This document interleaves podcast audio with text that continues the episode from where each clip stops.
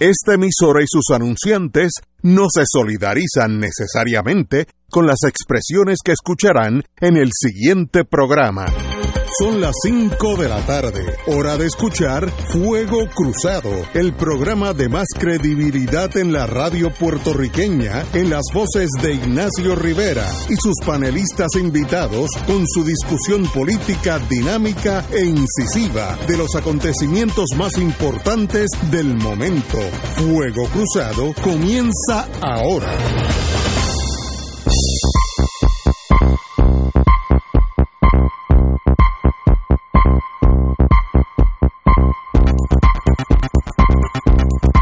Muy buenas tardes amigos y amigas de Fuego Cruzado. Estamos aquí romancing the stone, literalmente disfrutando la vida. Estamos hoy sí que estamos rodeados de amigos. Eh, antes que todo, hoy vamos a tener la primera mitad de este programa, un programa especial que tiene que ver con Fuego Cruzado, qué ha sido, qué es y hacia dónde debe ir. Y tenemos con nosotros eh, el hombre de las artes, porque cubre muchas áreas. Eduardo Lalo, muy buenas tardes, Eduardo. Mucho gusto estar aquí, Ignacio, y saludos a todos. Mi, mi esposa, que está en el mundo de arte, me dijo que además de novelista, que ha escrito un montón de novelas, usted es fotógrafo, es artista, así que usted es un hombre de las artes, literalmente. Bueno, bueno, se hace lo que se puede. Así que endosado por mi esposa, usted ya tiene carta blanca. Tenemos con nosotros, eh, ¿cuál es tu rango en el PIB, Juan Dalmao? Yo, a mí me pueden aplicar la ley antimonopolio. Soy senador, secretario general, eh, militante, candidato a la gobernación. Ah, no, Como tú muchacho. quieras, coge, coge. Pues al amigo Juan Dalmao del PIB y en, en, en el lado izquierdo, no en el sentido político, el profesor eh, Catalá con eh, acento en la A, Francisco Catalá, eh, pro- eh, doctor en economía de Georgetown, si no me equivoco. Eh, la carpeta todavía está al día, fíjate, es eso, señor. y, y vamos, ah, además, tenemos reverendo Estrada, mi querido hermano y amigo, así que para mí un privilegio que esté aquí. Y el Povo Marshall siempre velando porque no haya problema entre nosotros, así que vamos a empezar con fuego cruzado. Hay un dicho en inglés, que lo voy a traducir en español, pero un dicho que se usa mucho en las Fuerzas Armadas, que dice, cuando tres personas te dicen que estás borracho, es tiempo que te, que te acuestes. When three persons tell you're drunk, you better lie down. Es un dicho que hay que oírlo porque si uno oye el pueblo, pues uno está más atento a lo que está pasando y no en el pequeño mundo de uno. Este sábado yo leí un artículo del amigo eh, Lalo de el King Kong de su preferencia. Yo he institucionalizado much to my regret, para mi pesar, el nombre King Kong como aquel elector torpe, ciego, kamikaze, que aunque sea King Kong, vota por él.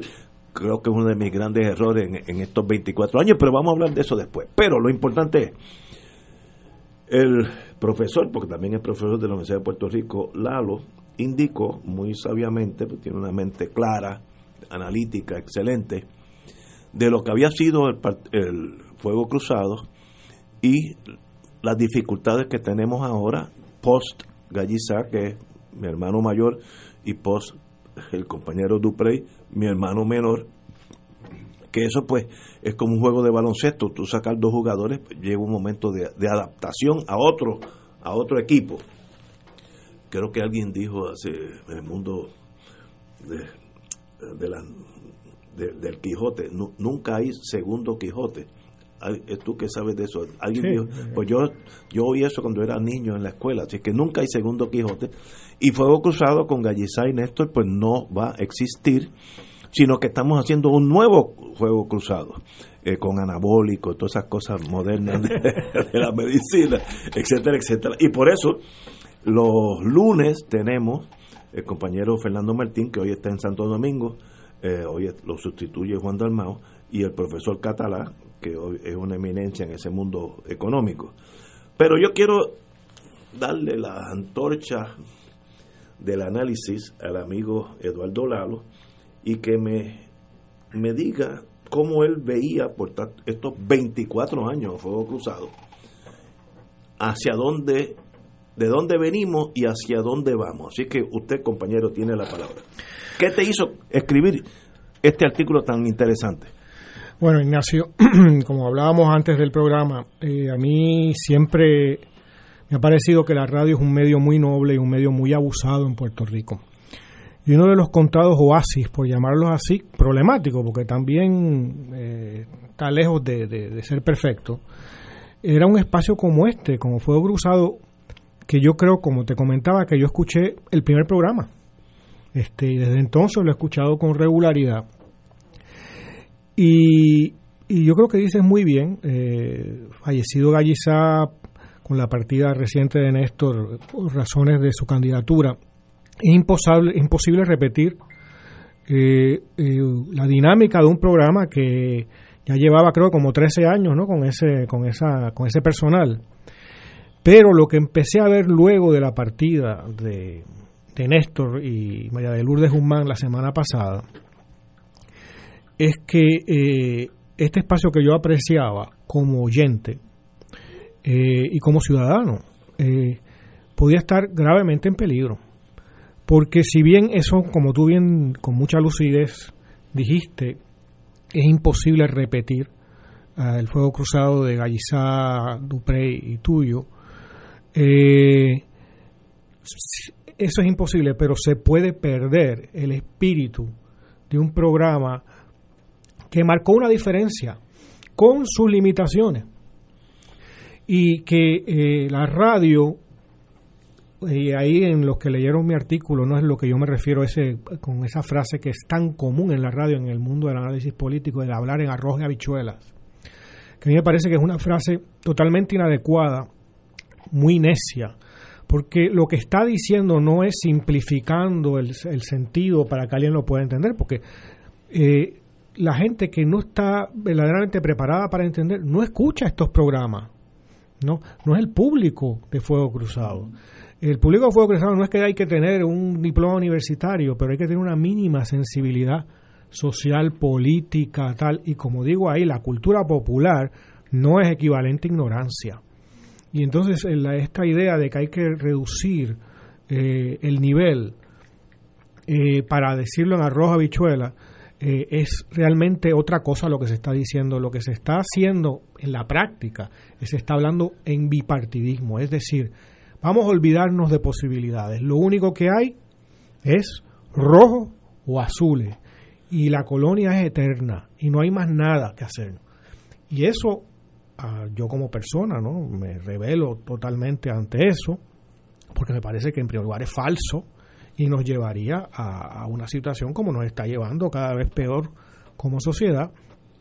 Y el peligro de que eh, eh, los eh, los que hablan ese lenguaje bipartidista tomen el programa o participen en el programa, mataría fuego cruzado, porque eso no es. Y lo que debe ser este espacio, eh, como te comentaba, es una conversación, una conversación entre gente que tiene un pensamiento eh, que puede tener opiniones políticas, por supuesto, como todos tenemos, ¿no?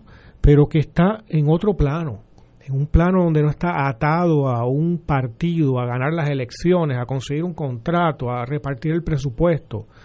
Eh, también en esta época de la historia puertorriqueña hay que estar más allá de las mitologías. cualquiera que piense que el ELA existe o que la estadidad es una posibilidad, no, no se trata de un de de una fantasía, no se trata de una fantasía, sino que es imposible incluso la fantasía. El ELA nunca existió y la posibilidad de estadidad no existe. Y no existe, no existió en 120 años esa posibilidad y previsiblemente no hay esa posibilidad en las décadas que vienen. Eh, y, y tenemos un país que cada vez se va arruinando más, que no hay tiempo para que perder que las instituciones se están debilitando al punto de resquebrajarse, al punto de desaparecer, ¿no? Eh, y eso no se puede permitir por seguir hablando de mitologías, de partidos que, eh, que ofrecen unas alternativas, que esa es la solución para todo, que no existen. Yo le comentaba a Ignacio antes del programa que realmente lo que une al Partido Nuevo Progresista no es la estadidad. O sea, esto de que luego de que eh, eh, de las primarias y que haya una especie de guerra civil eh, entre ellos, ¿no? Luego se unen y todos van porque el ideal. No, no es la estadidad lo que los une, lo que los une es la imposibilidad de la estadidad. Porque si... Me perdí, me perdí. Lo que une al partido al partido nuevo, progresista, ¿no? al estadismo en Puerto Rico, no es la estadidad para ir a las elecciones, es la imposibilidad de la estadidad, porque hay que ocultar por todos los medios que esa es la realidad, ¿no? Y por lo tanto hay que unirse, porque lo que queremos es el presupuesto. ganar las elecciones. Ganar las elecciones. No es la estadidad, porque se sabe que es imposible.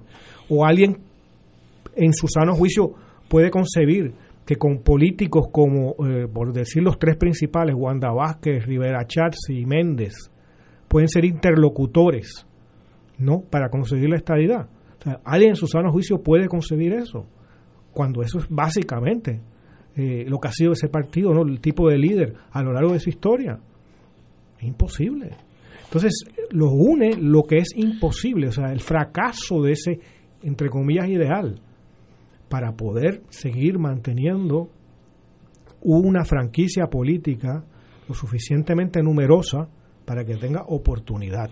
Porque en la práctica, si, la, si se aceptara la imposibilidad, la imposibilidad de la estadidad, el PNP sería tres partidos distintos, no uno. Pero en, en, en lo nueve minutos que ha estado con nosotros, como yo siempre digo aquí, si yo hubiera sido inteligente hoy no hubiera venido porque me han dado unos, unos golpes en boxeo, unos jabs sólidos a la mejilla, pero para eso es que estamos aquí. Pero según tu tesis, que no estoy en desacuerdo contigo, la estadidad es difícil, si no imposible, el ERA no existe, entonces, ¿qué queda? ¿La independencia? Pues un programa como este debe abrir el espacio para una discusión, servir de vehículo, entre otros, idealmente, para tratar de vivir más con, los pies en la realidad explorar las posibilidades. Que apunta hacia la independencia o hacia un tratado tipo Commonwealth, Canadá, Inglaterra. A lo mejor, bueno, yo pienso que va por ahí, pero eh, eh, porque es la única posibilidad que más puede ser, o sea, no puede ser un eh, una unión intergaláctica o una cosa así, porque no existe, ¿entiendes? Entonces, y, es y aparte es la realidad, el mundo moderno es un mundo, un mundo de estados independientes, no es un mundo de autonomías. Es como con la cuestión de Lela. Yo recuerdo cuando Hernández Colón se ponía en sus disquisiciones y demás, ¿no? Es un problema muy sencillo. Si eh, quién reconoce a Lela, ni siquiera Estados Unidos lo reconoce. Y aquí es una cuestión sencilla. Si yo te veo en la calle, este, o si yo veo el afiche de Juan Dalmao por ahí, yo sé que es Juan Dalmao, lo, lo reconozco, es decir, tengo una imagen y valido que esa es la imagen y por lo tanto identifico que esa persona es o Ignacio, Juan Dalmao o el que sea. Cuando se habla de Puerto Rico, el gobierno francés dice, ajá, el Estado Libre Asociado de Puerto Rico. No, porque es una fórmula que son no existe, no existe como, como realidad jurídica, ni como realidad internacional, ¿no? O sea, no es validada por nadie, ni siquiera por los Estados Unidos. Pero vivimos casi 50 años bajo esa pues ficción. Esa es la tragedia, y si la tragedia que tenemos hoy es que seguimos hablando con las ficciones del, del, del, del ELA y del, del partido del estadismo, estamos mal. La ruina, que es lo que hemos visto, es se va agravando y se va agravando y se va agravando, porque literalmente vivimos en una concepción de mundo que no está en la realidad. Vamos a una pausa, amigos, y regresamos con Juan Dalmao, que tal vez pueda añadir algo a lo del compañero Lalo. Fuego Cruzado está contigo en todo Puerto Rico. Febrero sabe a Festival de Claridad. Pronto, del 20 al 23 de febrero, en el estacionamiento del Irán Bison, dedicado al patriota José Enrique Quique Ayoroa Santaliz. La mejor y más completa feria cultural del país. Música, artesanos, exhibiciones, libros, teatro, cine, deportes, gastronomía, charlas y eventos para niños. Te esperamos en el Festival de Claridad del 20 al 23 de febrero. Auspician Medalla, Palo Viejo, Vodka Sky, Palo Ready, Cooperativa Senogandía, MMM y Radio Paz. Se acerca la temporada de pago de contribución sobre ingresos, el famoso Tax Season. En RJBB and Associates te asesoramos para que al crear tu cuenta IRA tengas la mejor IRA del mercado. Así obtendrás la deducción contributiva que te permite la ley con el instrumento financiero de mejor rendimiento del mercado con garantía de principal. No lo dejes para el 15 de abril. Llámanos para cita y orientación al 787-691-2899 o al 505-1891. Proveyendo tranquilidad, transfiriendo tu riesgo. 787-691-2899 o 505-1891. AESA, la pequeña gigante, te invita a sintonizar su espacio radial AESA Informa todos los jueves a las 4 y 30 pm. Se estará ofreciendo información relevante a los pensionados y jubilados de Puerto Rico. Te esperamos a esa Imparable, auspiciado por MMM Alianza. Escucha los sábados a las 5 de la tarde para servirte un programa del Colegio de Profesionales del Trabajo Social de Puerto Rico con los temas de interés a la comunidad.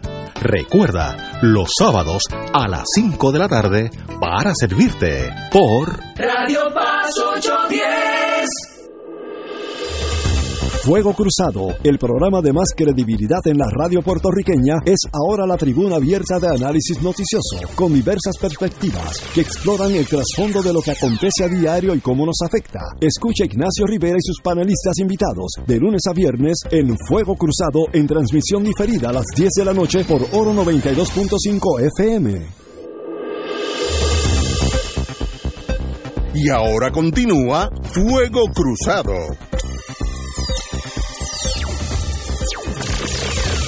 Amigos y amigas, como dije, vamos a tener tal vez la mitad del programa de analizar a fuego cruzado qué fue, qué es y hacia dónde debe ir.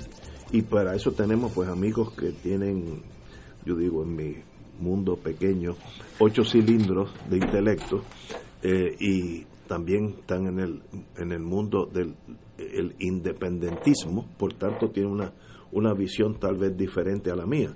Así que, don Juan, Juan Dalmau, usted tiene la palabra. Bueno, mira, primeramente yo tengo que decir eh, que es un placer compartir eh, por primera vez con Eduardo. Hemos tenido unos intentos fallidos a través de amigos comunes, pero, pero un placer estar hoy aquí y, y en un momento, creo yo, valioso porque eh, requiere, requiere tener valentía el que tú abras los micrófonos para hacer una, una reflexión sobre Fuego Cruzado en un momento en donde sin duda alguna está pasando por una transformación, una transición, eh, luego de la partida de Carlos Gallizá, luego de la salida de, Néstor Duprey. Eh, y, parto de la premisa eh, donde, donde lo deja Eduardo. yo creo que lo que ha hecho Fuego Cruzado un proyecto radial único, que es un, un, oasis en el desierto de las comunicaciones políticas, informativas, si se le fuera a llamar así es que contrario a todas las fórmulas que se reproducen en todas las emisoras de radio, donde típicamente hay un analista eh, popular, un analista PNP, en donde están en el juego de remachar el bipartidismo con la simulación de una batalla campal ideológica inexistente. Son, programas de teología. Por eso, que, que, es algo que es inexistente. Eh, y, y, ahí están debatiendo cuántos ángeles caben en la cabeza de un alfiler, pero, pero realmente no hay, no hay nunca respuesta, porque la respuesta sería la evidente, es que los proyectos políticos que representan eh, están fracasados, eh, son fantasmagoría.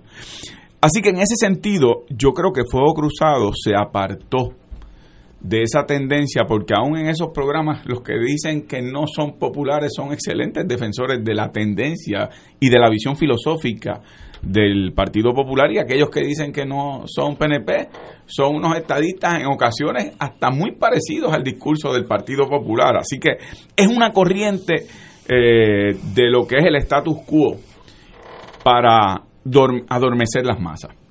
Yo pienso que en eso Fuego Cruzado ha tenido, eh, aparte de las figuras por nombre y apellido, porque esto pasó desde Juan Manuel García Pasalacua, Carlos Gallizá, eh, Antonio Fernós, eh, Néstor ahora que sale. El compañero Clance.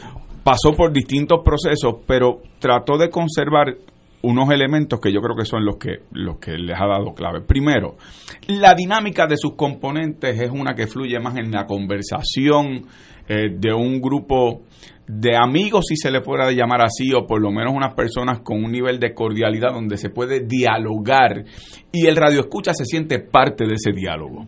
Eh, como dijo Eduardo, el nivel del radio escucha de Fuego Cruzado no es el que va a buscar su, su dosis o su infusión ideológica eh, como un drogodependiente en, los que tienen, ¿verdad?, los portavoces más duros del, del PNP o del Partido Popular están buscando otra, otra fuente de información y de reflexión del país. Dos, aparte de esa dinámica, yo creo que, que la ave ha sido que las figuras que participan de Fuego Cruzado son figuras eh, que tienen un nivel de compromiso con el país que aunque uno no comparte 100% las posiciones que puedan tener, eh, uno eh, escucha con una profundidad distinta cómo se manejan los temas. Y son personas que han tenido un historial en distintos renglones de la función pública. Carlos Gallizá estuvo en partidos políticos, en movimientos políticos, fue profesor, escribió, Néstor es profesor, ha escrito, eh, Ignacio ha tenido su experiencia como abogado, su experiencia desde las entrañas del monstruo, de las cuales todavía pretende continuar, pero vamos, nadie es perfecto. Eh, pero lo que, como decía Gallizá, a veces tienes recaídas. pero, pero eso también aporta al programa algo refrescante, más allá de nuevo de remachar ese bipartidismo con el cual quieren atosigar a la ciudadanía en momentos en donde el colapso es evidente.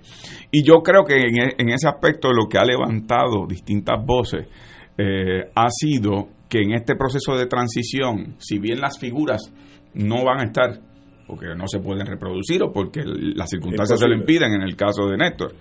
Eh, pero que ese molde general de que sean personas donde hay una empatía mutua, en donde además hay una eh, camaradería, en donde hay un nivel de profundidad particular sobre y, y, además solidaridad con los asuntos del país, en donde hay una visión refrescante de hacia dónde debemos dirigirnos.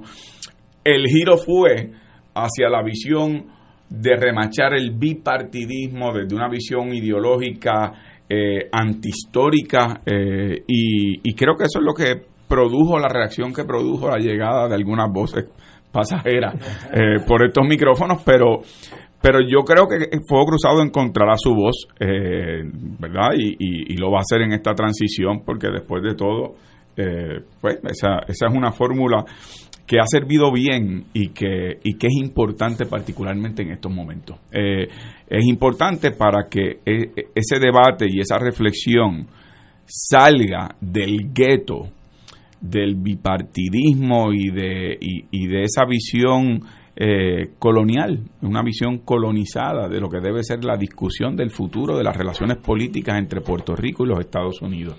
Y yo creo que en ese aspecto, pues, eh, me alegra que tener la oportunidad de venir a, decir públicamente lo que te hubiese dicho Ignacio, de haberte visto en privado. Eh, pero estoy seguro que muchas otras voces han tenido esa oportunidad. ¿Qué qué? Algunos fueron casi violentos, amigos, amigos míos muy queridos, como, como le dije al profesor Lalo, eh, eh, cuando tres personas te dicen que estás borracho, es tiempo que te acuestes. Miren, no fueron tres, fueron cuarenta que me dijeron, esto está mal, vas a destruir el... Pues, pues entonces, yo tengo que oírlo, por eso llamé al compañero Lalo, porque el artículo, yo lo leí el, sábado y estaba de acuerdo con todo lo que dijo.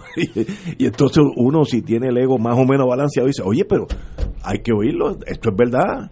Ahora yo tengo una pregunta antes de pasar el micrófono al doctor Catalá, que nos va a decir en la segunda parte del programa que la economía está mejorando, que la deuda está casi paga.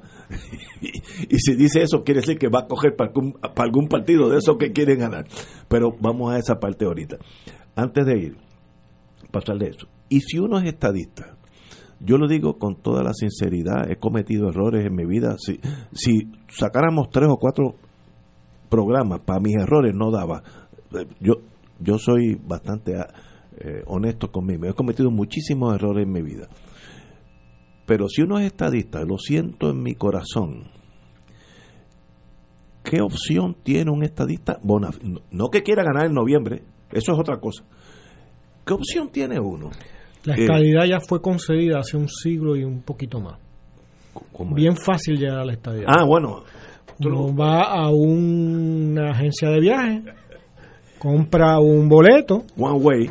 este usualmente llega a un aeropuerto, hay que pasar fácilmente De aduana. por, por inmigración y eso, digo, digo, si, si, si está dentro del, estado, del sistema, entra fácilmente y está en Estados Unidos. Sí. Pero, eh, pero ahí yo tengo un problema. Eh, y ahí me sale tal vez una beta de, de- independentismo. Yo soy boricua aunque hubiera nacido en la luna. Bueno, pues puede ser boricua allá, pero... No, es que no, no, no puedo. Yo no soy feliz en Estados Unidos. Pues entonces, entonces No, hay no, un grave problema. No, no, pero es que es la verdad, estamos hablando de, la- de Sí, verdad. verdad, Yo no puedo vivir en debería. North Dakota. Pues. Me muero de pena. Pues- Y Miami duro la mitad de lo que duraría en North Dakota, porque es otro mundo. Entonces, ¿qué hace uno que tenía esperanzas en aquella Guerra Fría de que Puerto Rico se uniera a la Unión, tendría una, una estrella en la bandera eh, y seríamos... Mira, Ignacio, las dos opciones que son falsedades que han durado por nuestra revolución bolchevique de 80 años, como decían en la columna, una se concedió en el 17, la otra es más longeva. El ELA está, existe desde 1898, desde julio de 1898. Es el territorio. Porque, y mira si es verdad, que todos estos años después nos van a poner un gobernador militar. ¿Sabe que no se ha progresado Nada. desde el verano de 1898? Entonces, eh, digo, yo no estoy bromeando, porque no estoy bromeando, es que es tan crudo como eso. Entonces, al- eh, en algún momento hay que darse cuenta, es tan y tan crudo que hay que pasar del otro lado de la frontera de, de la crudeza. Y del otro lado es una idea nueva. Ya, ¿Cómo, por ejemplo, que es parte del problema del que hablábamos aquí, cómo puede haber en un programa de análisis político elementos, digamos, del bipartidismo? Es una contradicción irresoluble. ¿No? O sea, dos proponentes de la teología, qué sé yo, de antes de, de Aquino o algo así, está- están mezclándolo con Zoroastro o algo así. ¿No? Este, no, no, no, no pega de ninguna manera. Pero vamos a hablar de las opciones. Vamos a una pausa y regresamos con eh, aquí hoy. Hoy es el senior member, porque casi siempre soy yo, pero hoy es el senior member, el doctor Catalá. Vamos a una pausa. Fuego Cruzado está contigo en todo Puerto Rico. Radio Paz te ofrece el mejor motivo para levantarte temprano y disfrutar el comienzo de un nuevo día de lunes a viernes con Enrique Liboy y Radio Paz en la mañana. La dosis perfecta de noticias, deportes y éxitos musicales de todos los tiempos, humor y curiosidades, calendario de actividades y tus peticiones musicales por el 787-300-4982. Conéctate con el 810 AM de lunes a viernes con Enrique Liboy y Radio Paz en la mañana. ¿Sabías que existen cooperativas de trabajo, agrícola, vivienda, transporte, supermercados, farmacias, comunales, juveniles, entre otras? Para conocer más acerca de los beneficios y servicios del cooperativismo, sintoniza el programa radial de la Liga de Cooperativas de Puerto Rico, Cooperativismo por Puerto Rico, todos los martes a las 4 de la tarde por aquí por Radio Paz 810 AM. El Consejo de Acción Social Arquidiocesano, CASA, presenta su programa radial Casa de Todos, difundiendo el mensaje de la doctrina social de la Iglesia cada martes de 2 a 3 de la tarde por Radio Paz 810 AM. Conoce este instrumento que utiliza los valores y principios del Evangelio para analizar nuestra actualidad social, velando por la dignidad del ser humano. Casa de Todos, martes de 2 a 3 de la tarde por Radio Paz 810 AM. ¡Anímate! Pues queremos invitarte a una experiencia única, a visitar la tierra donde nació, vivió, murió y resucitó nuestro Señor Jesús, que marcará, transformará y desatará un proceso de crecimiento espiritual. Anímate y ven a orar con las Sagradas Escrituras y a tener un encuentro personal con Jesucristo. Pues no somos turistas, somos peregrinos. Podrás celebrar la Santa Misa en los santos lugares y el sacramento de la confesión. No te arrepentirás de ir. Será del 25 de mayo al 5 de junio del 2020. Los precios que te ofrecemos son con las tres comidas diarias incluidas y pasaje aéreo con sus impuestos. Para más información, comunícate al 787-929-4070 o 787-755-8670. Director espiritual y coordinador, Padre Danilo Martínez Duarte. Llama ya. Y ahora continúa Fuego Cruzado.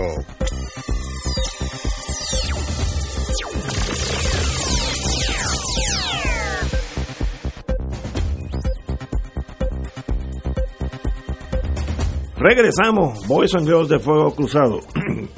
Eh, estamos analizando hoy, oye, yo nunca había habido un programa en 24 años, analizar a Fuego Cruzado. Siempre habíamos analizado todo lo que pasaba alrededor, pero nunca nosotros mismos. Y en eso estamos, compañero don Francisco Catalá. Bueno, Eduardo Lalo ha comenzado este programa de una manera muy, poco, muy, poco convencional. Eh, ciertamente, eh, en el futuro de Puerto Rico no están presentes ni deben estar presentes las utopías, como eh, definidas utopías como lugares que no existen, claro está, como lugares inexistentes. Y Lalo acaba de definir a Lela como algo que no existe y a la estadidad como algo inalcanzable. En ese sentido cualifican como esas utopías o lugares que no existen. Y entonces ¿Por qué es que le damos la vuelta a la novia en el asunto del estatus? Porque al estar discutiendo el ELA y la estadidad, permanecemos en la inercia, porque entonces la opción es la inercia. Eso por un lado. Pero por otro lado, en el juego de barajas que tenemos, tampoco está la revolución, al menos como se entiende tradicionalmente. ¿Qué está entonces en el juego de barajas? Que debe ser objeto de estudio de fuego cruzado. En el, en el juego de barajas están los cambios y hay cambios buenos y hay cambios malos. Identificarlos no es tan fácil. Cambios que acentúan la dependencia son malos. Cambios que acentúan la subordinación son malos. Cambios que nos aíslan del mundo son malos. Cambios, por otro lado, que nos tornan interdependientes con el mundo, que nos integran al mundo, son buenos. Cambios que vencen, sirven para vencer la dependencia tanto económica como política como psicológica. Son buenos. Y eso debe estar debe ser objeto de discusión. En esa dinámica de discusión hay que sacar del, la estadidad del corazón de Ignacio. Piensa Ignacio en Estados Unidos. no es fácil no es fácil. Sigue. Piensa en, en Estados Unidos como un, un país amigo pero que tiene sus contradicciones no pienses en los 50 estados. Piensa, por ejemplo, en las regiones económicas en Estados Unidos. Tú tienes una región donde hay millones de seres humanos, como la, las montañas, las comunidades en, en, las montañas o cerca de las montañas de las Apalaches, que, que viven en condiciones de tercer mundo. De hecho, estaba leyendo un artículo donde los indicadores de salud de esa gente, de gran parte de esa gente, solamente se encuentran en países del tercer mundo tienes el delta del Mississippi, porque Estados Unidos no es San Francisco, ni Nueva York, ni Boston. Eso también es Estados Unidos, pero eso es parte. Y Puerto Rico como Estado sería realmente un Estado hispano, una minoría étnica subordinada, sería una región económica, que es lo que es actualmente. ¿Qué es una región económica? Una región económica es aquella por la cual transitan los bienes transitan los recursos, como la gente, y transita el capital, que es otro recurso, libremente. Pero, ¿qué pasa?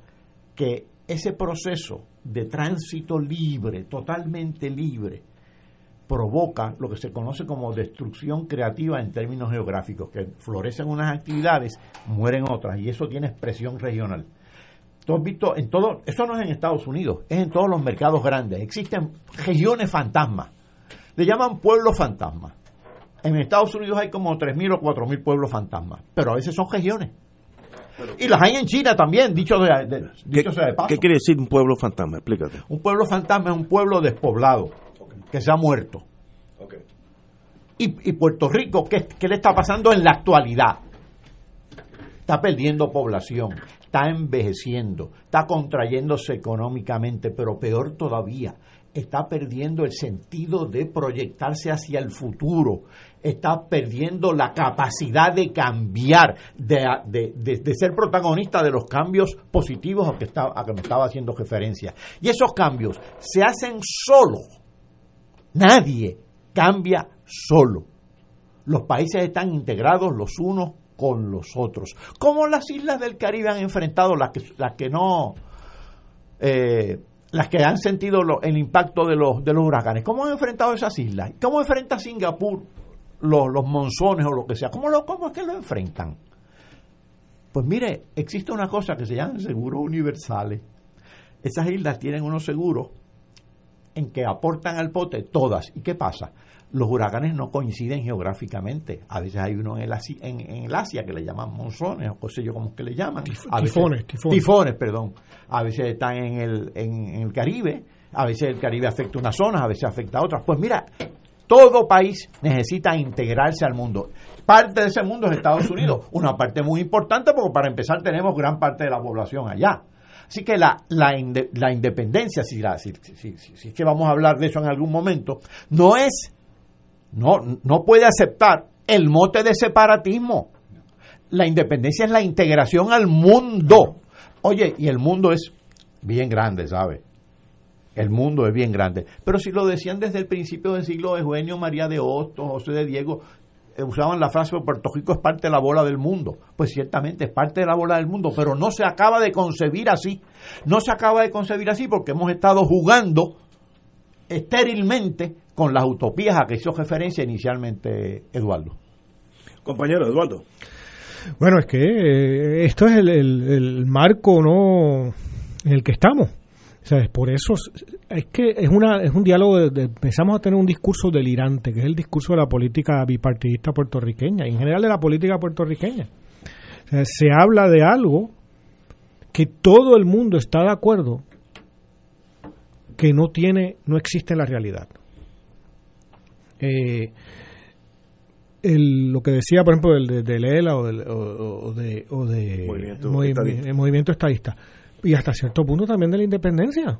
Porque si hay ciertas tendencias de independentismo a hablar de la independencia como si ya existiera. O sea, vivir la ilusión de que está aquí ahora.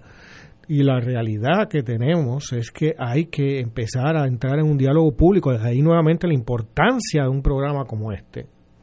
¿no? Eh, desde un punto de partida nuevo. Es decir, un mundo post ilusiones del bipartidismo. ¿no? Eh, eso no implica que nadie tiene que hacer harakiri con, con, con, lo que pensaba lo que fuera, pero tiene que trascender, ¿no? Eh, unos posicionamientos que antes estaban disfrazados dentro de unos partidos, dentro de una ideología, dentro de unos lenguajes, unas jergas, ¿no? Este, porque esas jergas nos han llevado hasta la realidad en la que estamos. O sea, aquí los pueblos fantasmas de los que tú hablas, eh, Paco, eh, podemos ir aquí a, podemos caminar a Santurce. Sí, es eh, desde aquí, Río Piedra. Podemos caminar a cualquier, estamos, estamos a un paso. no fueron producidos por los marcianos, ni por la influencia soviética en Puerto Rico, ni por este fueron producidos por lo que hemos tenido por ese periodo. Y es un pueblo que no tiene, está en una camisa de fuerza, que está aislado del mundo, que tiene, para colmo, un pueblo que un montón de gente piensa que, eh, que, que, nos lleva a ese nivel, esas cuotas de ignorancia, que por tener un pasaporte norteamericano es que puede viajar. todos los pasaportes del mundo permiten eso. Yo he tenido, me acuerdo una vez, estar en la Universidad de Minnesota invitado tenía una estudiante puertorriqueña estudiando a nivel doctoral ahí, y eso es lo que me aseguraba, que ella había podido ir a estudiar a Italia porque tenía un pasaporte de Estados Unidos. A ese grado de deformación de las conciencias hemos llegado. Entonces, eh, tiene que haber, y como estamos hablando de un, particularmente de este programa, ciertos medios de comunicación, en general todos, si fueran responsables como país, habría que estar del otro lado de la frontera ya. Es, decir, se acabó como estar en, en, en, en el 1991 en Moscú. Se acabó la Unión Soviética. No, se acabó Europa del Este. Hay que estar en otro sitio. Ah, presenta problemas, presenta desacuerdos. Va a haber, como pasó en esa, en esa parte del mundo, ¿no? Hubo 20.000 eh, errores y barbaridades que se hicieron, cierto, pero estaban ya del otro lado. Nadie estaba pensando, excepto unos pocos nostálgicos que van en, octubre a, sacar unas banderas del Partido Comunista Soviético en la Plaza Roja. Ah, igual que los franquistas en España. Igual que los franquistas en España. La edad promedio 82 años. Pues Puerto Rico tiene que estar, igual que por ejemplo en el caso, el caso eh, español, si estuviéramos en el 1976, o en el 74 fue que murió Franco, ¿no? O el 76 creo que es la democracia. En, e, en, ese, esos dos años hay que estar ya del otro lado de la historia. Y, y, y en Puerto Rico eso es lo que no, lo, como, como colectividad tenemos que procurar. Porque seguirnos engañando es una cuestión de vida o muerte. Vida institucional y vida humana. Y el ejemplo mayor que lo podemos ver es algo como María si realmente, y todo indica que hubo los 4.465 muertos, eso es un montón de gente, ¿no? Eso ocurrió no por la tormenta. La tormenta murieron un número limitado de personas. Eh, amor no llegó a, a 75, pero a consecuencias de no tener lo más mínimo o sea, de, tener gobiernos que pensaban que nos va a salvar Estados Unidos, que va a sacar la chequera inmediatamente nos va a pagar y nos va a mandar. No tenían ni mira, por ponerlo tan. Trae un gobierno que piense que van a estar las torres de telecomunicaciones de pie luego de un huracán. A nadie se le ocurre tener un walkie-talkie, o sea, un radioteléfono, ¿no? Que eso hubiera asegurado las comunicaciones entre regiones y todo eso ni siquiera eso, en esa iniciativa, lo único que hemos escuchado, por ejemplo, en este cuatrenio, entre terremotos, huracanes y todo, es cuál es el formulario que hay que llenar. ¿No? Y mientras tanto, la gente se muere, la gente está acampando, hay gente que. Hay escuelas públicas en Barrio Obrero que están cerradas. Sí, correcto. ¿Eh? ¿Cómo es posible que estando a tres horas en carro de la zona afectada, hay una escuela cerrada en Barrio Obrero.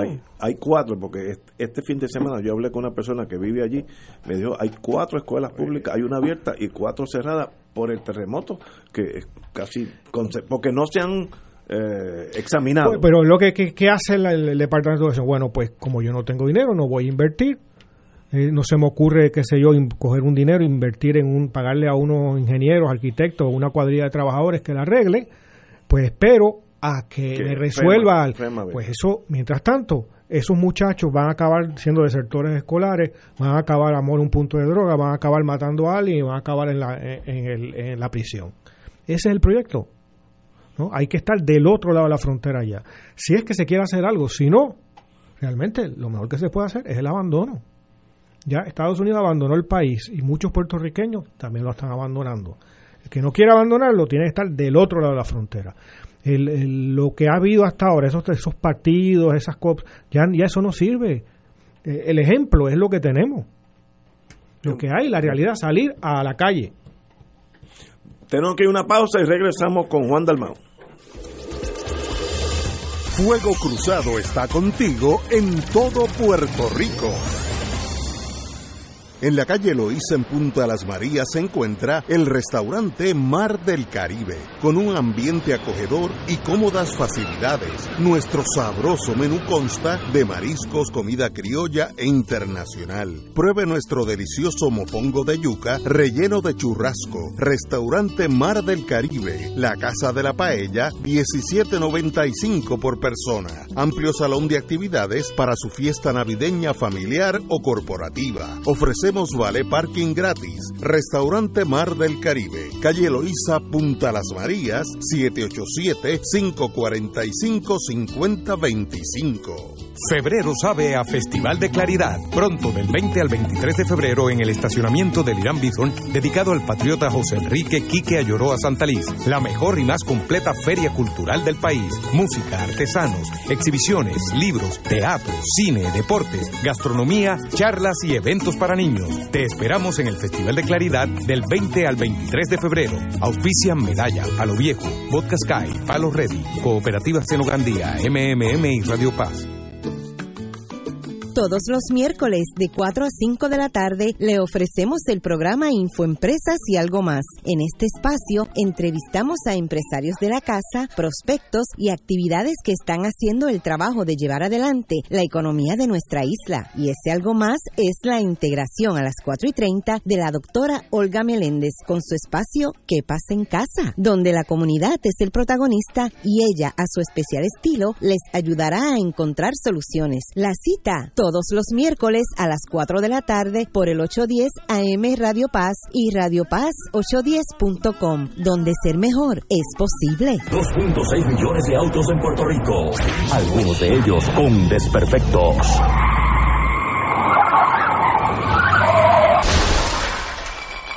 Autocontrol. Tu carro. Tu carro. Tu mundo. Lunes a viernes a las 11 de la mañana por Radio Paz 810 AM.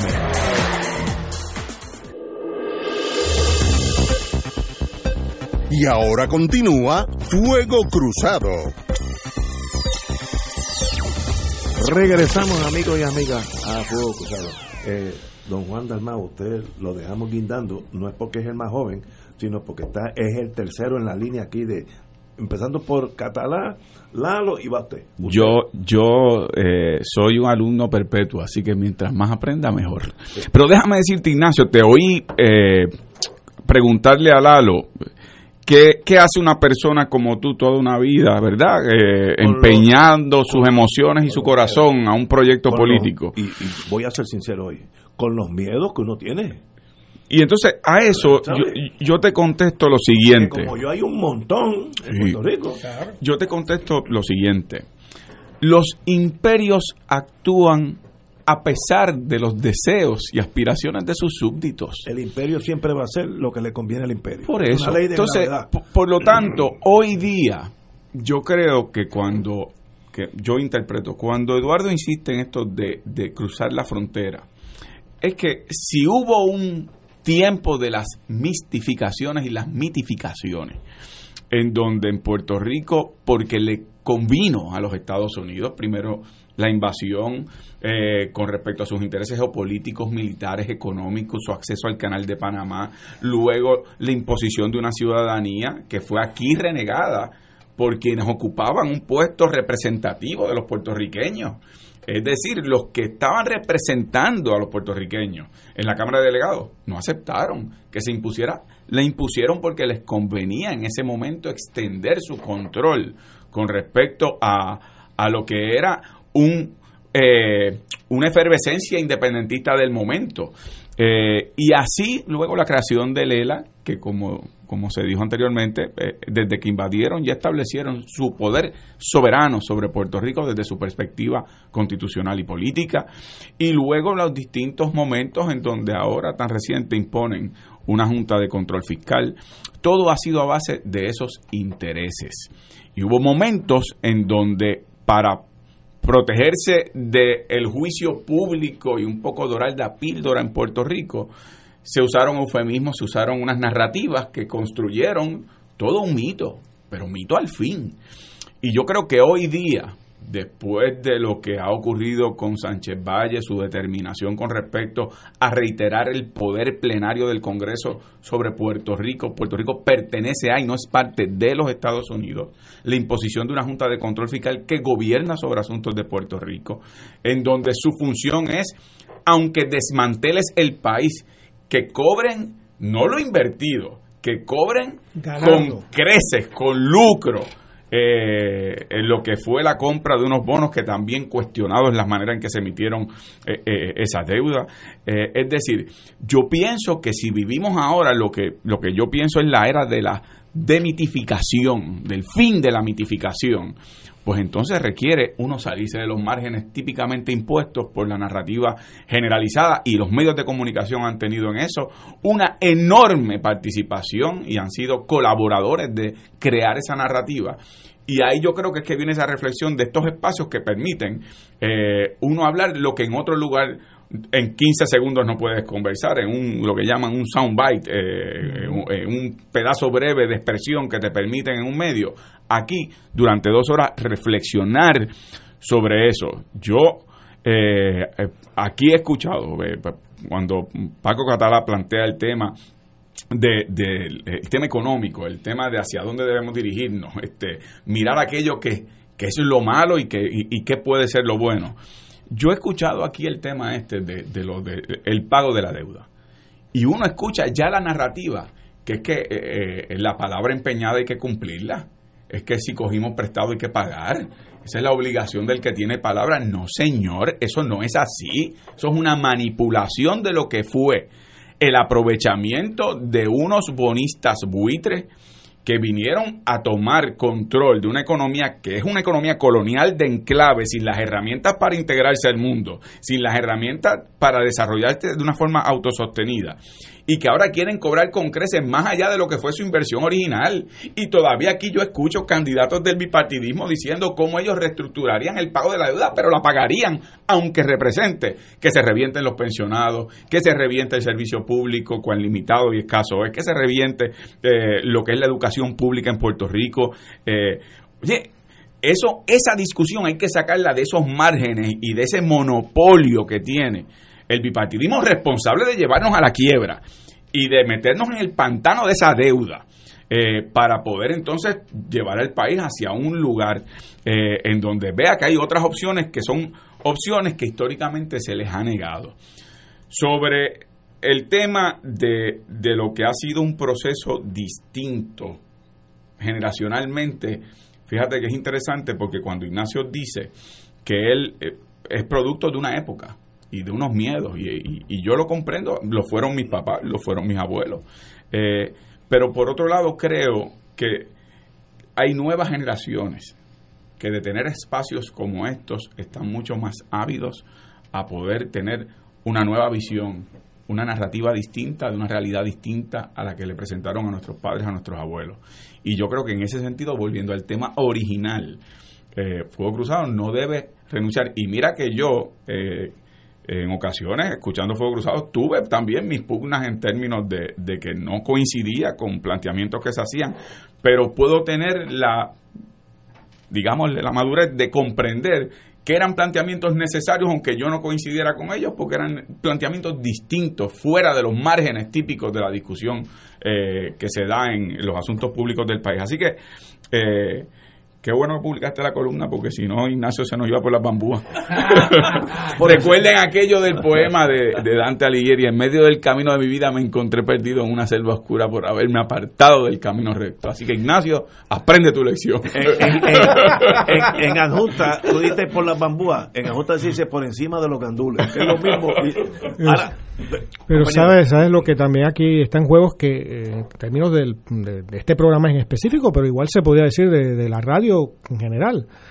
Eh, fácilmente, bueno, lo, que habría que tratar de buscar es la pertinencia y continuar, continuar haciendo un programa pertinente. Nosotros somos viejos.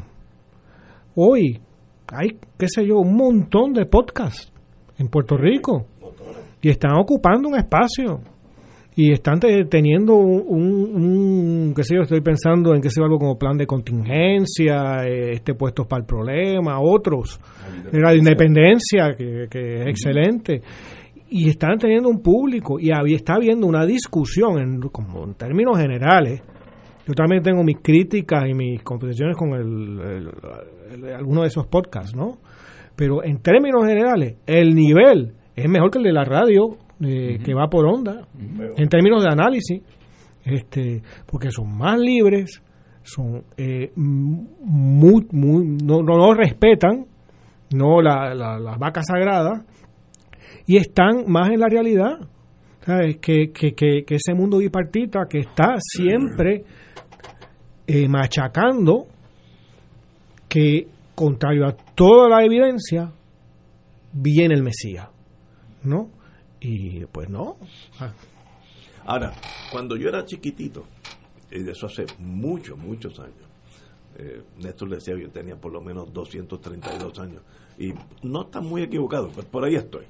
Cuando yo era chiquitito, en Adjunta, yo me acuerdo de una señora vestida de blanco, yo tendría 5 o 6 años, que dijo, y yo no sabía que eran los americanos, yo no sabía, sin los americanos nos morimos de hambre. Eso me grabó como si hubiera sido un tatuaje en mi espíritu de un nene de 5 o 6 años.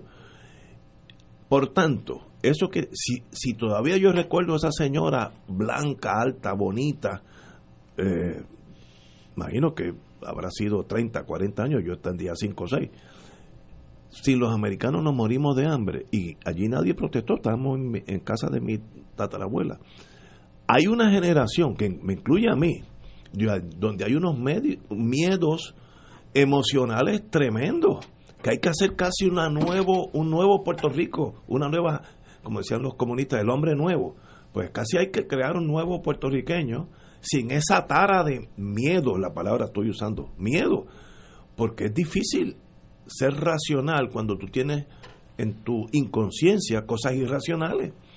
Eh, y eso es un problema político hablando. Y, rápidamente, Ignacio, porque me gustaría escucharte a ti y, a Paco.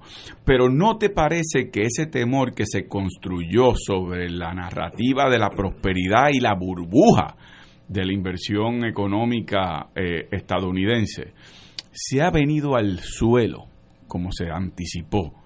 Precisamente porque somos una economía de enclave territorial, porque seríamos comparables, eh, aún más pobres que el delta del Mississippi, donde eh, eh, los servicios de salud, la educación, lo que tiene que ver con el desplazamiento de las minorías étnicas, es la orden del día. Donde aquí las llamadas ayudas en los momentos, que no son ayudas, nada, pero vamos, que así se le conocen, no han llegado, donde aquí eh, el presidente de los Estados Unidos cuando vino después de la tragedia más grande que ha enfrentado el país, lo que hizo fue lanzar papel higiénico. Y, es decir, eh, eh, no llega el momento en donde a, a, ese, a ese dios mitológico al cual se le rendía pleitesía no produjo ni, ni la beneficencia ni ni la prosperidad ni la ayuda. La gente se está yendo como decían que se iba bajo la independencia. La gente está desempleada como se dijo que ocurriría bajo la independencia. Hay hambre. Hay hambre como se dijo que habría en la independencia. Que no habrían servicios de salud bajo la independencia, no los tenemos, los tenemos mucho peor hoy día. Eh, y eso es bajo bandera americana. Eh, y en otras palabras, hay que salir del templo. Por eso, hay que salir porque era un, un, falso un falso ídolo, un falso dios. Pero yo creo que también, esto, esto es bien especulativo, amigo. Yo creo que el movimiento independentista debe concentrar en las oportunidades económicas, y para eso tenemos al doctor Catalá aquí, para que se me vaya el miedo a mí, porque como yo digo, si se, si se baja la bandera americana, me voy a morir de hambre. Eso está en la inconsciencia de muchos, yo conozco muchos, muchos estadistas. Eso se cambia con instrucción, con conocimiento. Eso no es así, a la, voten PIB o lo que sea y se va. No, hay, hay que meterle emociones, programas de radio eh, eh, en el sentido económico. Y como usted viene todos los, lunes para acá, si Dios quiere, eh, podemos hablar de eso. ¿Cómo es la nueva república? Porque si funciona, pues entonces yo tengo menos miedo. Pero es un brinco al, vacío, no lo voy a dar. Emocionalmente estoy hablando, mucho más difícil. Bueno, el miedo es un sentimiento bien poderoso, es paralizante. Y eso lo saben los que tienen el poder, por eso lo siembran. Eh, fíjate que la independencia era motivo de miedo. ¿Y quiénes sembraban el miedo? Los favorecedores de Lela y de la estabilidad. Los favorecedores del mito, de lo que no existe. Ahora a mí me enseñó alguien, como yo creo que vamos para el, para el, para el intermedio, Allí alguien me enseñó la mejor definición de miedo que yo conozco. Cuando yo eh, trabajaba en Arecibo, que era profesor en el Colegio Regional de Arecibo, un estudiante me dijo que cuando ella tenía 11 o 12 años, por las noches cuando se acostaba sentía miedo porque escuchaba un ruido que allá le parecía producto de algún monstruo. Entonces se arropaba. Estaba en la edad preadolescente donde no llamaba a los padres porque le daba vergüenza confesar el miedo. Se arropaba, prefería el calor a vencer el miedo. Todas las noches era lo mismo, el ruido todas las noches. Y una noche, no sabe muy bien por qué, decidió levantarse y asomarse a la ventana. Y cuando se asomó a la ventana, advirtió que el ruido lo provocaban unas hojas secas de un árbol que había en el patio. Y ella concluyó, y así venció el, medio, el miedo, el miedo es una hoja seca que tú la destrozas en la mano. Pero hay que asomarse a la ventana. Y cuando te asomas a la ventana, ¿qué ves? Ves un mundo ancho y ajeno, ves pueblos progresistas, pueblos que no lo son, y los que lo son, los que no han progresado es porque se han sabido organizar para ello. Ves pueblos interdependientes, empiezas a ver la realidad. Lalo y, Juan estaban señalando que aquí la realidad está desfigurada. ¿Cuántas veces tú has oído por ahí? ¿Cómo es posible que en Puerto, Rico haya crisis y los centros comerciales están llenos? Pues eso es una falsedad. Primero que no están tan llenos, pero segundo que hay mucho espacio comercial vacío, cada vez más. Pero tercero, que aquí cejaron en los últimos 30 años 78 centros comerciales, los 78 centros urbanos, que eran centros comerciales. Río Piedras era un centro comercial.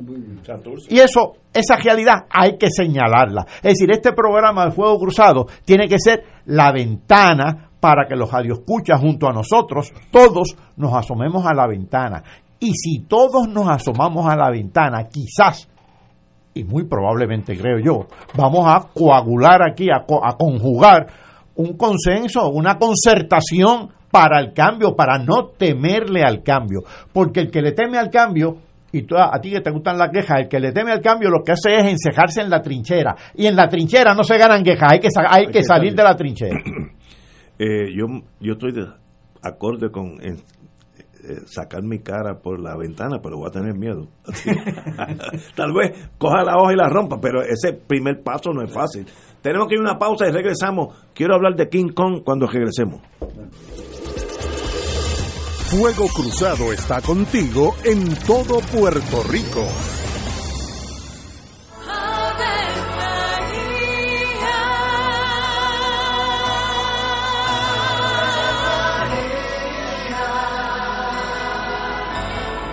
El ángel del Señor anunció a María. Y ella concibió por obra del Espíritu Santo. Dios te salve María, llena eres de gracia, el Señor es contigo.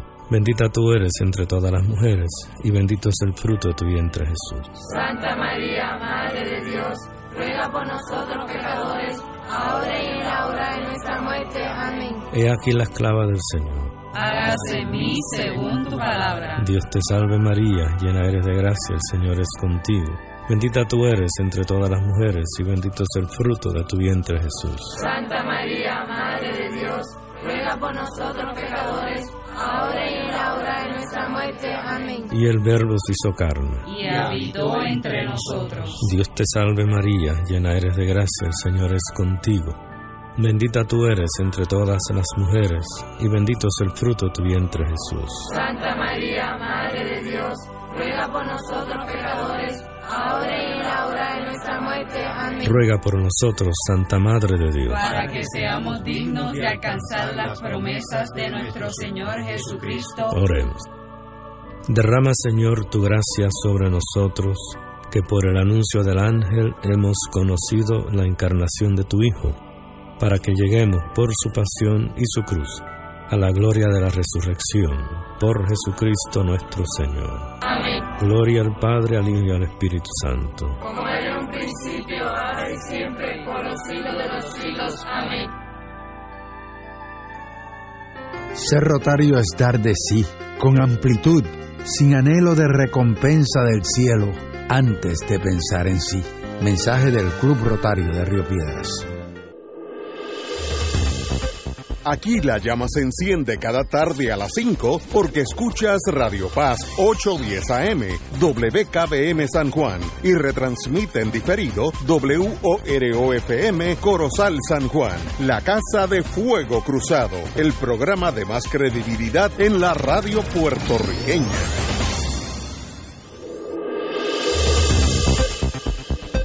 Y ahora continúa Fuego Cruzado.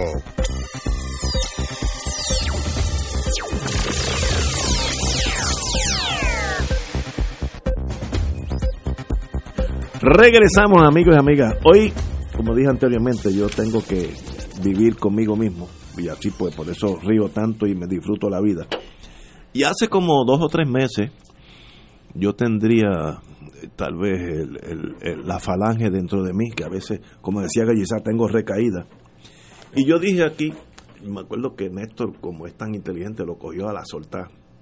Yo dije, miren, olvídense de lo que ustedes estén hablando.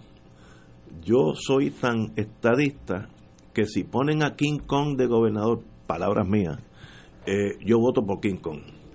Eso trajo un marullo de protesta empezando por casa, que me mantuvieron a pan y agua como 10 días, este, mis amigos, eh, amigos queridos, me dijeron, tú estabas loco ayer. Bueno, ok, yo quiero, como yo tengo, como dije, una de mis pocas cualidades, que tengo un ego bastante balanceado, corregir mi error.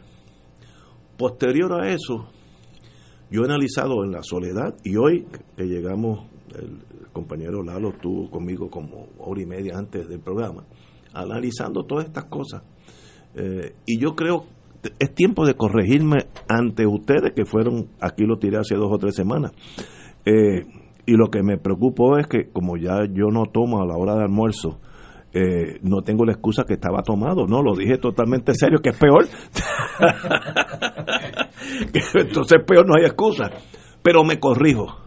Yo, empezando hoy, no voto por King Kong, aunque sea estadista. Eh, me cambio la, mi, mi, trayectoria, mi sendero en la vida política. Si, en, si para noviembre 3 el PNP no me ofrece a mí un, un, un slate, se cartel, o, eh, unos candidatos eh, que yo crea que yo pueda convivir con ellos o ellos conmigo, pues me quedo en casa, que es el primer paso.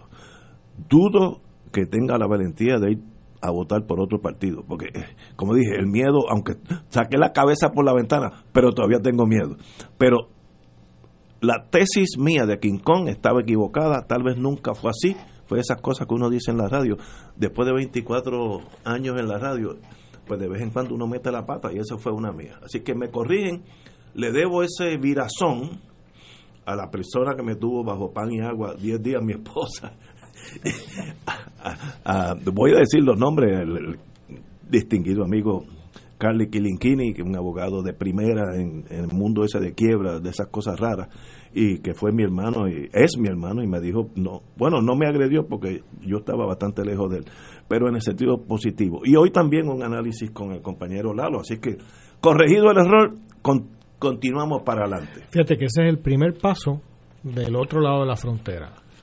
Y lo que aludías de los miedos es que el cruzar la frontera no implica irse al otro lado de donde uno está es darse cuenta que la realidad ha cambiado, que hay que lo que sea que se vaya a hacer es del otro lado de la frontera. Que, es decir, dejar el pasado. Es como como si fuera un matrimonio. Pues dejó de funcionar. Pues uno la vida continúa, uno tiene que estar del otro lado. ¿no? De, de, de, para poder vivir bien. Y nosotros colectivamente hay que abandonar este siglo americano, este siglo largo americano, puertorriqueño, y empezar a trabajar de otra manera. Eso no implica eh, unirse a nadie, eso implica a cre crear nuevas relaciones con ese mismo Estados Unidos, ¿no? Y empezar a tratarle colectivamente, ¿no? Porque aquí no se trata de que ahora todo el mundo tiene que ser independentista, eso no es, los miedos no deben ser eso, ¿no? Es que sea lo que sea que se, que se quiere para Puerto Rico, hay que hacerlo fuera de las dos mitologías ¿qué será? Pues hasta el PIB tiene que pensar, ¿no? Porque no es evidente. Un país, una economía que es, eh, Paco lo dirá mejor que nadie, al extremo de dependencia que tiene la puertorriqueña. Esto no se trata de, de mañana estamos, tú sabes, no tenemos una bandera y ya. ¿no? O sea, ¿cómo se hace una transición? ¿Hacia qué? ¿En qué condiciones? Pero seguir en la, a la espera, que es, que es lo que nos, que es una sentencia, lo que nos propone algo como, como el movimiento estadista, que yo estoy dispuesto a esperar aquí eh, eh, no solo el resto de mi vida, sino el resto de la vida de las próximas generaciones, a ver si alguien cambia algo. Y de pronto, ¿para qué integrarme? Si no voy a ver, ni, ni, lo voy a haber visto, ni lo van a haber, haber visto mis hijos, ni lo van a, ¿Para qué? Porque hay que preguntarse, ¿para qué? Yo, déjame, añadir algo. Porque, tiempo, así que hablemos hoy. Porque yo pienso, en primer lugar, que, que, que hay que en ese, en esa, ese cruce de frontera particularmente para los que como Ignacio por tantos años vivieron, eh, ¿verdad? Eh, eh, depositando emocionalmente en un proyecto político inexistente. Pero, pero yo pienso primero, aquí hay un elemento que Ignacio menciona que es importante, que es el de la educación y la educación. Pero la correlación de fuerzas es desproporcionada. Cuando tienes por una parte toda esta corriente, entre comillas, principal, eh, de esa narrativa del status quo, de que no muevas, de que es el juego, de que ahora es que vamos para la estadidad. Eh, o sea, eh, eso, cuando tú partes de proyectos en los que uno puede participar, como lo que sería Fuego Cruzado en el contexto radial, pero en los foros en los que uno puede participar, es muy limitado en comparación a, a, lo que recibe el país como masa. yo creo que, por lo tanto, la educación cuán importante es y es una responsabilidad principal para los que estamos en el proceso político, entre otros que están eh, desde otras trincheras.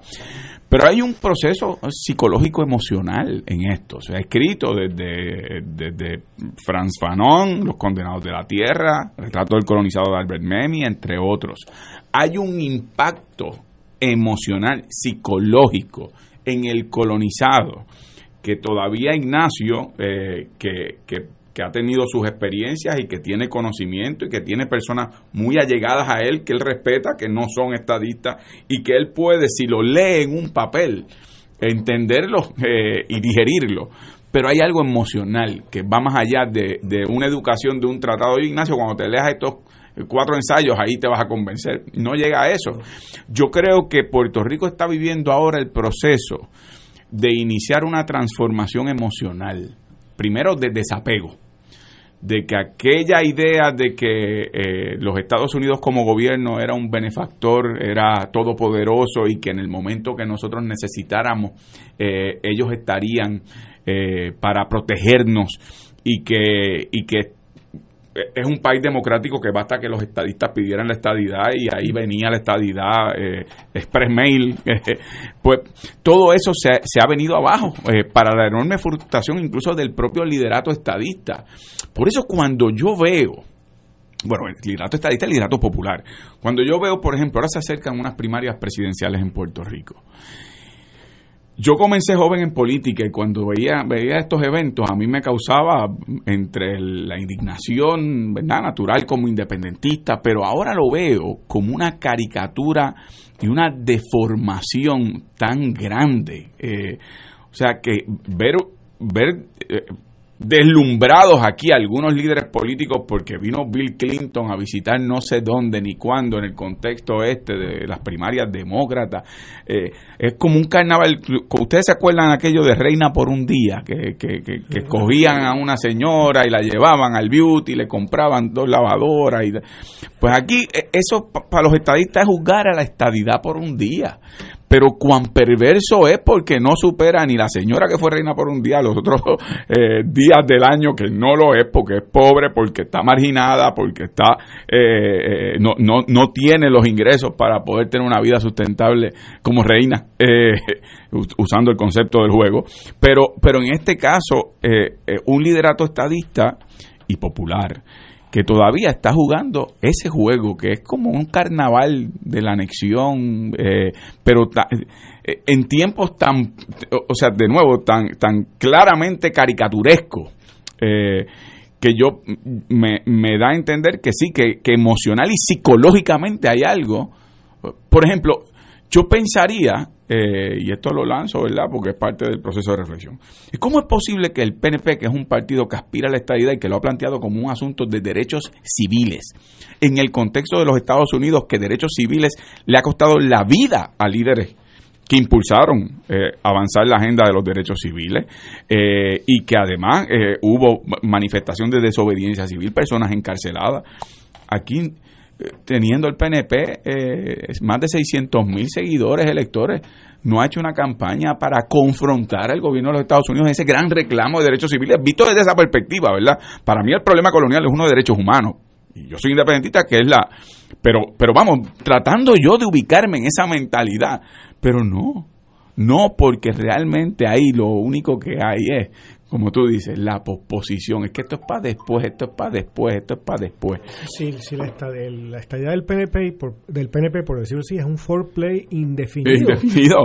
es, es la estadía para los bisnietos y cuando eso les toquen para los bisnietos y mientras tanto el asalto al presupuesto colonial para repartir las migajas a los más cercanos y así en el liderato del Partido Popular con sus promesas del ELA agrandado, el, ELA menoscabado, el ELA eh, eh, en combo, pero pero nunca definido en el juego de la verdad de, la manipulación de los conceptos eh, de, de una de unos ribetes, ¿verdad? Unas guirnaldas culturales que, que, que, de alguna manera en un país muy orgulloso de su identidad nacional, eso le juega a su, a su narrativa, pero, pero que son dos proyectos políticos, cuando le quitas la brosa, eh, que, que, uno colapsó como experimento colonial, que es el Estado Libre Asociado, y el otro eh, es inexistente. Y yo creo que eso debe abrir, abrir brecha en debates y reflexiones como la de este programa, particularmente hoy que estoy eh, compartiendo con ustedes, pero creo que, que, es una obligación en este momento histórico, más que antes, eh, porque este es el momento de nuevo del fin de los mitos. Y de ahí la importancia de programas como este. Te doy la palabra a Paco ahora, pero y hay otros, pero son, ¿sabes? Son en el espacio general de la radio, es minoritario, fue, fue cruzado minoritario al lado de todo lo que hay. Eh, vía pública en Radio Universidad, eh, que es los viernes, es minoritario. Eh, los, podcasts, aunque son. Los podcasts, pero de PAB en Ponce, que de minoritario, de ahí la importancia de un medio como este, un programa como este. Vamos a un, paréntesis y en este diálogo entre amigos, y regresamos con el doctor Catalá. Fuego Cruzado está contigo en todo Puerto Rico. Existen instrumentos financieros que generan ganancias de los mercados bursátiles con garantía de principal invertido. Las anualidades indexadas brindan excelentes rendimientos y garantías de inversión superando los instrumentos tradicionales de ahorro. Para orientación y citas, llama a los expertos en seguros y anualidades de RJBB and Associates al 787-691-2899 o al 787-505-1891 proveyendo tranquilidad, transfiriendo tu riesgo. Recuerda 787-691-2899 o 505-1891. Buenos días familia. Es la casa a la que siempre puedes llegar sin invitación. A las 10 de la mañana, Judith Felicie es tu anfitriona para conversar sobre medicina, psiquiatría de niños y adolescentes, artes, derecho, valores y fe. Todos los días por Radio Paz 810 AM. Buenos días familia. Donde una conversación parece demasiado corta. Buenos días familia. De lunes a viernes por Radio Paz 810 AM. La parroquia Nuestra Señora de la Guadalupe en Puerto Nuevo te invita al retiro de Cuaresma Ángeles o Demonios, sábado 29 de febrero. Habrá palabra y adoración con la participación de los predicadores Padre Marco A. Rivera, Padre Ángel Pagán, Padre Luis Norberto Correa, Monseñor Francisco Medina y Padre Ricardo Hernández. Ven y acompáñanos en el retiro de Cuaresma Ángeles o Demonios, sábado 29 de febrero de 8 y 30 de la mañana a 5 de la tarde en la parroquia Nuestra Señora de la Guadalupe en Puerto Nuevo. Clausuraremos el día con la celebración de la Santa Misa. Llama y reserva tu espacio al 787-781-0303 o al 787-661-3072. Donativo 12 dólares incluye desayuno, almuerzo ligero y merienda. 787-781-0303 o 787-661-3072. AESA, la pequeña gigante, te invita a sintonizar su espacio radial AESA Informa todos los jueves a las 4 y 30 pm. Se estará ofreciendo información relevante a los pensionados y jubilados de Puerto Rico. Te esperamos AESA Imparable, auspiciado por MMM Alianza. Y ahora continúa Fuego Cruzado.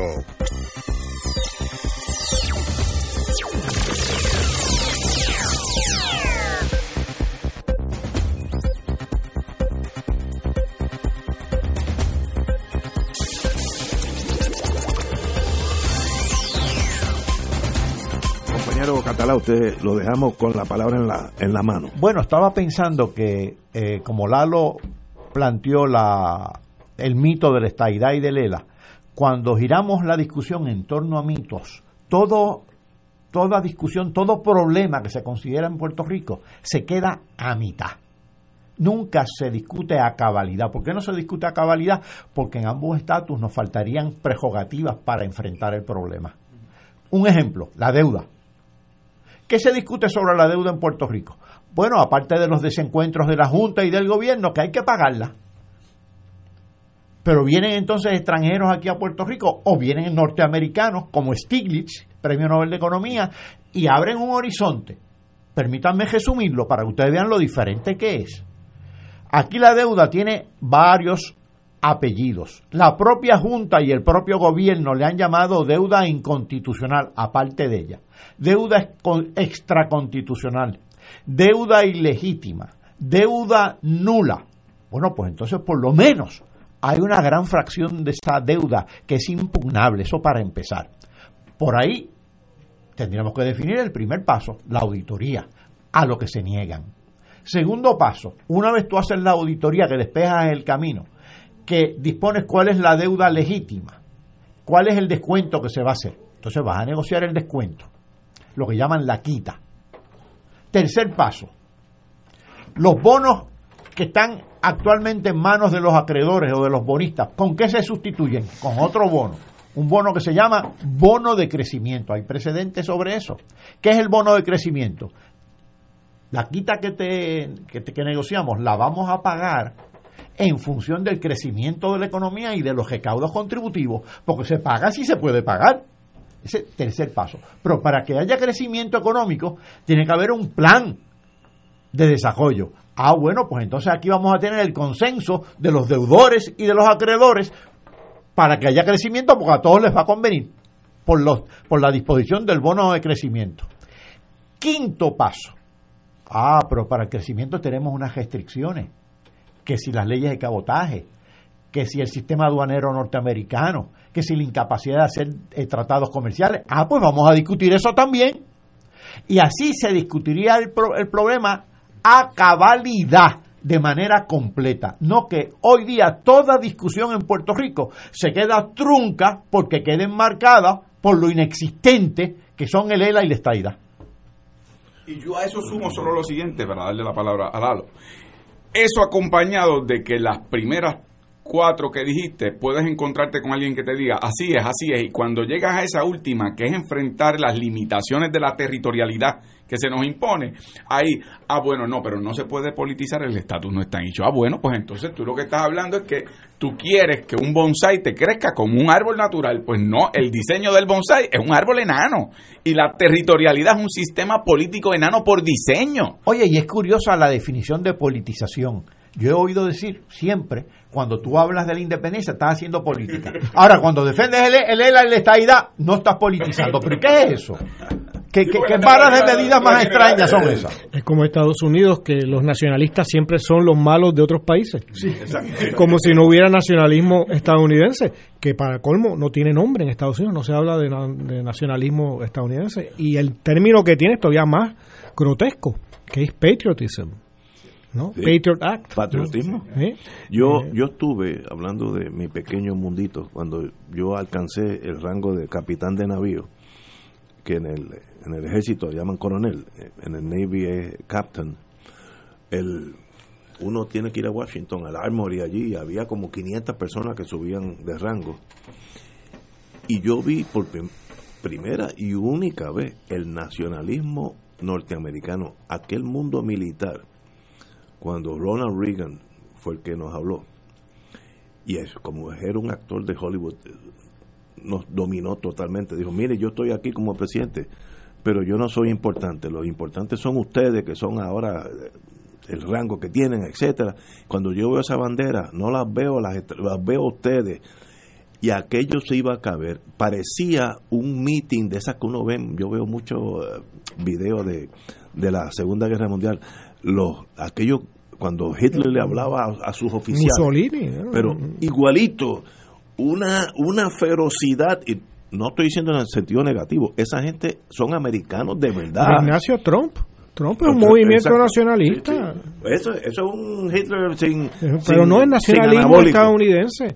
Y la pregunta también es: como pues, se critica el nacionalismo en Puerto Rico, pero ¿qué se hace con el nacionalismo de otro? Porque ese nacionalismo de otro te, te pasa por encima. No, seguro. Pero que yo, que la gente dice que Estados Unidos, pues. No, no. Estados Unidos, cuando tú lo tocas, sale un nacionalismo, orgullo de esa nación pero sólido. Es un país insular. Estados Unidos es un país insular. Un país que puede pretender eh, ignorar todo el resto del mundo y, y, existir en primera fila. Eso es lo más peligroso. En ese sentido, países como Puerto Rico tienen los pies mucho más en la tierra. Un estudiante bueno en Puerto Rico, de hasta de cualquier escuela privada, pública, etcétera, que va a la Universidad de Puerto Rico y no pierde su tiempo, puede ir a cualquier universidad del mundo y ser de primer nivel, porque es más abierto. No tiene, no digo de países como Estados Unidos, sino incluso de países latinoamericanos que tienen una corriente nacionalista mucho más fuerte. No tiene problema de leer a un europeo, de leer a un japonés, de leer a un, a un sudamericano, de leer a un norteamericano, de leer a un europeo, porque está abierto a todo. Mientras que el estadounidense en, aún en profesiones, digamos, un economista estadounidense, lo que lee es economía de economistas estadounidenses.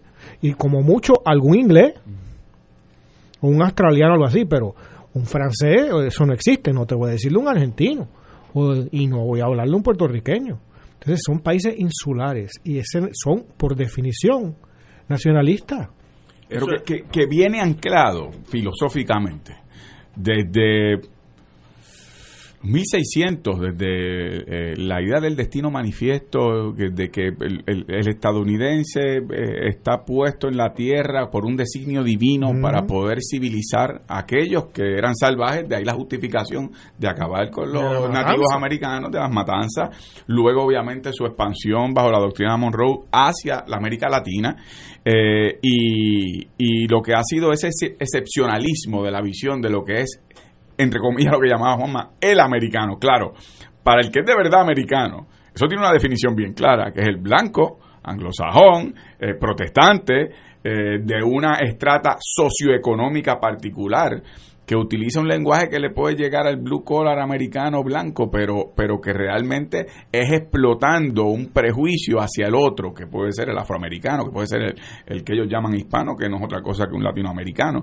Pero, pero esa, esos sobre esas sobre esos cimientos, esas columnas es que se desarrolló el imperio estadounidense y es hoy día la corriente principal. Trump, que yo escucho que tantas personas aquí en Puerto Rico lo, lo ven y se llevan las manos a la cabeza. Trump es un síntoma muy visible de lo que es la corriente principal del gobierno de los Estados, de, lo que es el gobierno permanente de los Estados Unidos. Ahí tuvimos, o sea, tuvieron ellos, eh, pero vimos un presidente como Barack Obama, afroamericano, que muy bien eh, era indistinguible de un presidente blanco con respecto a Puerto Rico fue el que aprobó promesas, nada con respecto a los derechos humanos de descolonización con el tema de Puerto Rico, nada con lanzar, ¿verdad?, eh, iniciativas que uno dijera distinguible de alguna manera. El presidente que más asesinatos bajo su presidencia se cometieron y se han cometido en el uso de los drones, de, los drones, eh, fue bajo Barack Obama eh, pero con, una narrativa que y una retórica que era de, de guantes de seda. Eh, y Trump ha sido tosco, burdo, con, con, ¿verdad? Como tú lo describes muy bien, eh, racista, con un nacionalismo eh, en, desde esa vertiente perniciosa que hitleriana, como le llamaría Ignacio, pero, pero ese Trump es un síntoma de, una visión mucho más amplia de ese país. Lo que a mí me aterra de Trump es que tiene casi un 40% del voto de aceptación justamente por la insularidad de, Estados Unidos increíble, y, la ignorancia del pueblo norteamericano. El pueblo norteamericano asume eh, que tiene derecho a dominar a los demás. Eso es lo que eh, es lo que lo que Trump expresa de manera cruda, ¿no? y explícita y es aplaudido por esas masas de gente que se siente amenazada porque están llegando esta gente de otro sitio, está viendo esas diásporas de, distintos países de América Latina, esos exilios de distintos países de América Latina están llegando allí, pasan una o dos generaciones, se convierten en estadounidenses con un bagaje étnico que no es fácilmente asimilable para, para esa, esa imagen eh, originaria, que es mítica también de Estados Unidos. Eso es un mito. ¿no? Eh, eh, tenemos, tenemos que ir a una pausa y regresamos with Crossfire. Fuego Cruzado está contigo en todo Puerto Rico. Febrero sabe a Festival de Claridad. Pronto, del 20 al 23 de febrero, en el estacionamiento del Irán Bithorn, dedicado al patriota José Enrique Quique Ayoroa Santaliz. La mejor y más completa feria cultural del país. Música, artesanos, exhibiciones, libros, teatro, cine, deportes, gastronomía, charlas y eventos para niños. Te esperamos en el Festival de Claridad del 20 al 23 de febrero. Auspician Medalla, Palo Viejo, Vodka Sky, Palo Ready, Cooperativa Senogandía, MMM y Radio Paz. Radio Paz te ofrece el mejor motivo para levantarte temprano y disfrutar el comienzo de un nuevo día de lunes a viernes con Enrique Liboy y Radio Paz en la mañana. La dosis perfecta de noticias, deportes y éxitos musicales de todos los tiempos, humor y curiosidades, calendario de actividades y tus peticiones musicales por el 787 300 4982 Conéctate con el 810 AM de lunes a viernes con Enrique Liboy y Radio Paz en la mañana. Todos los jueves Radio Paz y la Administración del Seguro Social te ofrecen un espacio informativo para orientarte y aclarar tus dudas sobre los derechos, requisitos y obligaciones para poder disfrutar de sus beneficios. Plantea tus preguntas por el 787-300-4982 y conoce antes que nadie los detalles concernientes a cambios y nuevas regulaciones, escuchando todo sobre Seguro Social con Víctor Rodríguez los jueves de 2 a 3 de la tarde por Radio Paz 810. No puedes perderte de martes a viernes de 9 a 10 de la mañana por Radio Paz 810 AM, tu programa favorito. De todo un poco con Manolo Almeida y su grupo. Salud, motivación, cultura, farándula y más. ¡Estamos vivos! Fuego Cruzado, el programa de más credibilidad en la radio puertorriqueña, es ahora la tribuna abierta de análisis noticioso, con diversas perspectivas que exploran el trasfondo de lo que acontece a diario y cómo nos afecta. Escucha Ignacio Rivera y sus panelistas invitados de lunes a viernes en Fuego Cruzado en transmisión diferida a las 10 de la noche por Oro 92.5 FM. Y ahora continúa Fuego Cruzado.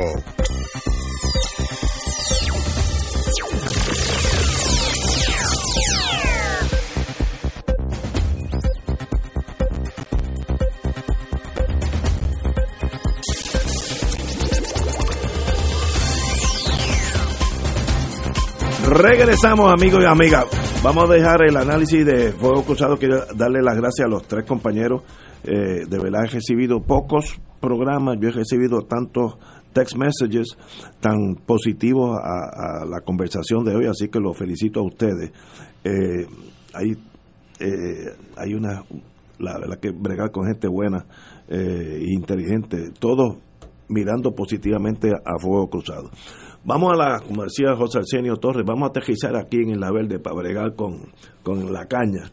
En, e, el día de hoy está en Puerto Rico el líder de la mayoría demócrata en la Cámara, Steny Hoyer de Maryland, mi estado, eh, Nidia Velázquez, eh, la presidenta de pequeñas empresas, eh, presidenta del comité de, pequeñas empresas, Nidia Velázquez, Alexandria, Alejandría Ocasio, así como la, la, representante, la presidenta del comité de investigaciones y reforma gubernamental, Carol Maloney. Entra la política chiquitita, donde la gobernadora de Puerto Rico, la señora Vázquez, dice que tenía un problema familiar y no podía ver estos señores, que es eh, algo protocolario en todos los Estados Unidos, aunque sean de diferentes partidos. De todo el mundo. Eh, de todo el mundo, eso, de todo el mundo. Y la tesis que tenía un problema familiar, eh, familiar pues eso es, lo, lo, cojo con pinzas en el sentido de que no importa los problemas familiares, usted puede sacar una hora tampoco es que el mundo, ella no ha salido del hospital o donde esté. Eh, estos señores mañana pueden ser la mayoría en el Congreso, mañana eh, en, el Ejecutivo también. Y el americano tiene muchos defectos, pero es muy protocolario y eso yo, yo en mis años que estuve en New Hampshire y Maryland, vi que venían senadores de diferentes partidos y, había un protocolo con el gobernador y cenaban, hacían chistes juntos, era como una hermandad. Y como ella, pues, ha tomado la decisión, aparentemente, estoy especulando ahora, de estar en el grupo de Trump, pues entonces, bajo esa tribalización peor que la nuestra, pues no me conviene estar con estos señores porque Trump me va a dar por la cabeza con un sartén. Eso es la política chiquitita según yo lo veo, si usted es gobernadora, usted siga el protocolo y si viene el presidente de Francia, sea bienvenido a Trump o no, usted lo atiende. Ese es mi parecer, puedo estar equivocado, pero compañero. Le pusiste buen adjetivo, política chiquitita.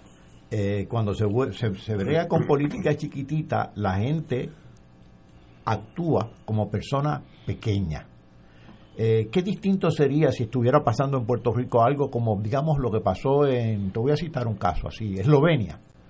Eslovenia estaba jodeada por el ejército serbo-croata y firmaron un tratado gracias a la Unión Europea que se llamaba Tratado de Brioni. Y gracias a ese tratado, a ese tratado, perdón, transitaron hacia un pueblo libre. Gracias a ese tratado se negoció la deuda externa que tenía Yugoslavia y se projatió entre las distintas repúblicas que se fueron constituyendo. Es decir, hubo un proceso racional de algo que había empezado bastante mal, sobre todo en Eslovenia el proceso fue muy positivo. Pues mira, delegaciones así podríamos tener si nos decidimos a transitar para negociar qué para negociar qué va a pasar con los cupones de alimentos, cómo vamos a disminuir la dependencia, para negociar el tránsito de la moneda. ¿Vamos a utilizar el dólar?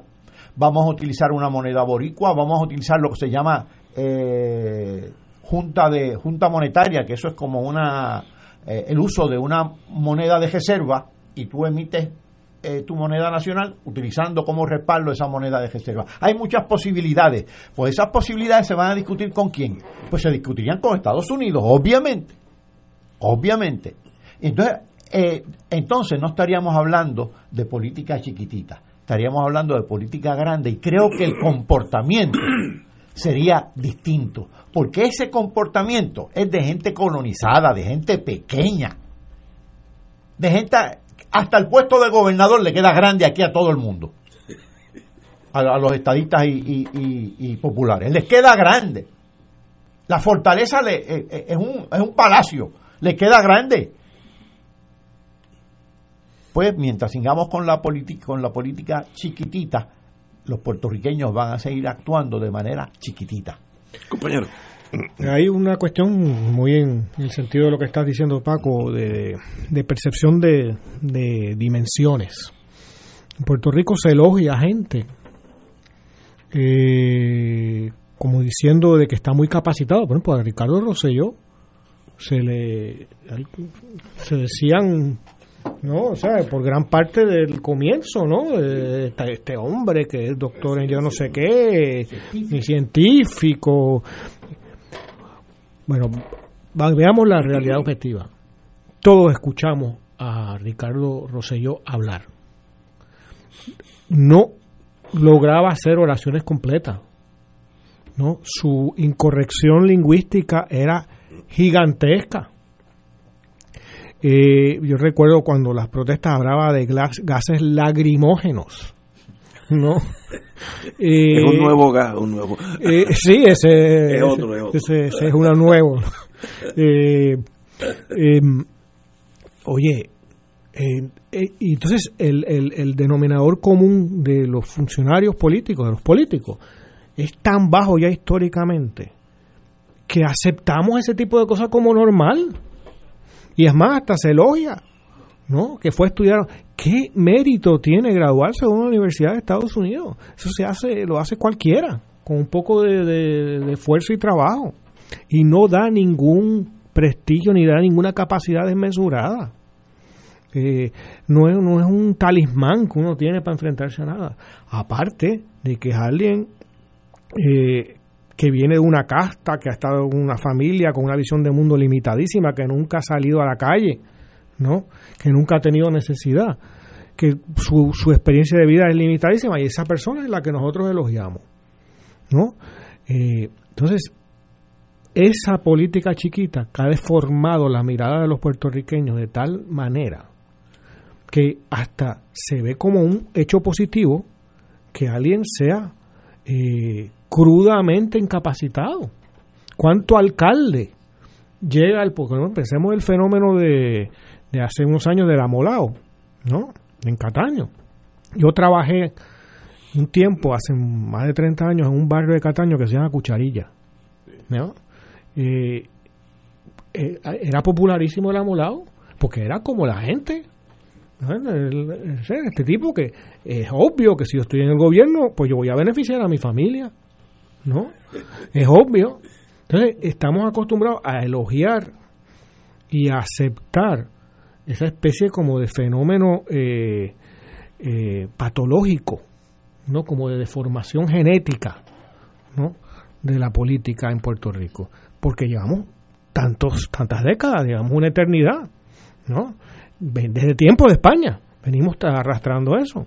Entonces, eh, eh parte de eso, usar de nuevo la metáfora de estar del otro lado de la frontera, dar ese paso al otro lado, es empezar a ver un espacio con la gente que de verdad está preparada, que los hay por montones en Puerto Rico, para crear, y la gente de buena voluntad, que los hay por montones, otra alternativa. Estos, estas personas, es el enemigo. Estos son hasta más peligrosos que Washington, ¿no? En, actualmente. Yo, te voy a decir, no quiero abusar de nuevo de, continuar trayendo el tema psicológico y, sociológico, pero aquí hay algo de, una caricatura eh, patética de lo que de lo que es el colonizado. Yo no conozco gobernador o figura política eh, que cuando se reúne con funcionarios federales no se sienta inferior y uno lo nota en el comportamiento, lo nota en lo que son capaces de hacer. Yo, yo recuerdo la, la foto aquella eh, triste por demás de, de, Alejandro García Padilla con el presidente Barack Obama, que fue una desesperación tras bastidores de cómo lograr esa foto. Eh, en donde hubo que esconderlo en unos carros y ponerlo en otro para dos minutos tomarle la foto con el sandwichito y eh, igual Ricardo Rosselló cuando llega eh, eh, el presidente Donald Trump en el momento de mayor necesidad insistían que eran 11 muertos, eran 16 muertos, tomándose las fotos estas de los selfies. después lo invitan a Casa Blanca en las mismas, tomándose fotos con gente de lejos para que lo vieran que estaba en el lugar tan importante porque yo estoy en Casa Blanca. La idea de tú sentarte frente a un funcionario, en este caso congresista, senador o un presidente, de tú a tú, con la fuerza que te da saber que tú respondes a un pueblo y representas a un pueblo, con la misma dignidad. Eh, eso es inexistente, es inexistente. Y entonces, así es, y entonces cuando la gobernadora no acepta estar en esto, ya fuera porque tenía las condiciones que fuera, si hubiese sido alguien de los republicanos hubiese estado, esa es mi lectura, esa es mi lectura. Pero también, ¿por qué? Porque ella sabe que en esa, esa interacción que va a haber, que es de funcionario a funcionario, va a haber preguntas. Oiga, ¿qué es esto de unos suministros que aparecieron en Ponce que no se habían repartido? ¿qué es esto de que sacaron una gente de unas posiciones porque hay una primaria aquí? Eh, y a las preguntas hay que dar respuesta y si no da respuesta, eso es una respuesta. Así que aquí, pues, por debajo del radar, mejor me escondo, este, agáchate y métete debajo de la mesa. Pero es esa actitud eh, de sentirse menos y no yo no tengo que dar explicaciones, ustedes denme explicaciones. o sea, Estados Unidos no es colonia de Puerto Rico, somos nosotros colonia de ustedes. ¿Qué es lo que está pasando con las respuestas? Esa interacción, los de aquí no tienen eh, las válvulas, ni, ni, los inyectores, ni el motor para aguantar eso. Eh, y es una tragedia porque, por lo tanto, a veces ni la cultura, Juan, a veces ni, la, cultura. Esa, eso viene, mira si voy a irme lejos eso viene hasta cuando usted ve una, una abuela con su nietecito pequeño que le, que le pregunta al nietecito, ¿cómo se dice papá en inglés? Y el nietecito dice, dad. Y dice, ven que hasta habla inglés ya.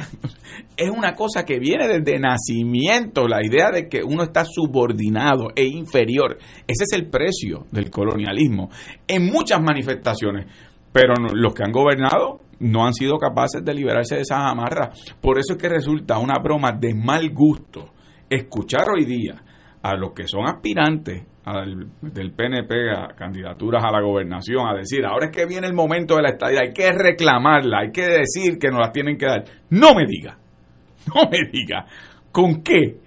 Y no de hablarte de los que dicen que van a hacer un ELA con ocho pisos, con aire acondicionado, amplio parking, seguridad 24 horas, o sea, eh, próspero, eh, porque todo eso, todo de nuevo, todo eso es humo y espuma, como decía Martí. Eso es humo y espuma. No hay nada detrás de las palabras. Vamos a una pausa y regresamos con Fuego Cruzado. Siguen. Fuego Cruzado está contigo en todo Puerto Rico. En la calle Loíza en Punta Las Marías se encuentra el restaurante Mar del Caribe, con un ambiente acogedor y cómodas facilidades. Nuestro sabroso menú consta de mariscos, comida criolla e internacional. Pruebe nuestro delicioso mofongo de yuca relleno de churrasco. Restaurante Mar del Caribe, la Casa de la Paella, 17.95 por persona. Amplio salón de actividades para su fiesta navideña familiar o corporativa. Vale parking gratis. Restaurante Mar del Caribe, calle Loíza, Punta Las Marías, 787-545-5025. En Buenos Días Familia, por Radio Paz 810 AM, a las 10 de la mañana de lunes a viernes, acompañas a Judith Felicie en una agenda de interés para ti, de lo que quieres escuchar, aprender y disfrutar. Comparte con sus invitados, como el doctor Edgardo Rosario Burgos y su consultorio radial, la psiquiatra María Teresa Miranda en Familia, Crisis y Soluciones, y la doctora Ada Rosabal hablando de fe, el periodista Javier Santiago con lo mejor de la cultura cultura popular, entre muchos temas. Buenos días familia, de lunes a viernes por Radio Paz 810 AM. Todos los miércoles a las 4 y 30 de la tarde no se pueden perder el programa Tu Conciencia Económica PR, un programa de análisis de noticias de la economía local e internacional para que tomes tus decisiones financieras con conciencia con el experto Roberto Berríos. Todos los miércoles a las 4 y 30 pm por Radio Paz 810 AM y por Radio radiopaz810.com. Tu conciencia económica PR, proveyendo tranquilidad, transfiriendo tu riesgo. Dale una vuelta al mundo los viernes a las 2 de la tarde y repasa las noticias y acontecimientos más relevantes en la compañía de Reinaldo Rollo, el ingeniero Jorge A. García, los sucesos que trascienden límites territoriales y sus protagonistas son objeto de discusión y análisis de nuestro panel. Para ampliar la perspectiva noticiosa de nuestra audiencia, emprende una vuelta al mundo cada viernes comenzando a las 2 de la tarde por...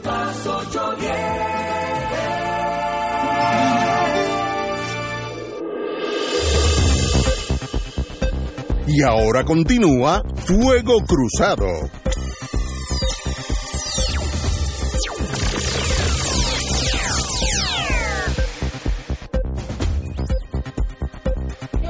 Hay, tenemos ya pocos minutos, pero hay un hay un artículo en la página 8 Nuevo Día que tiene que ver con Juan Dalmao.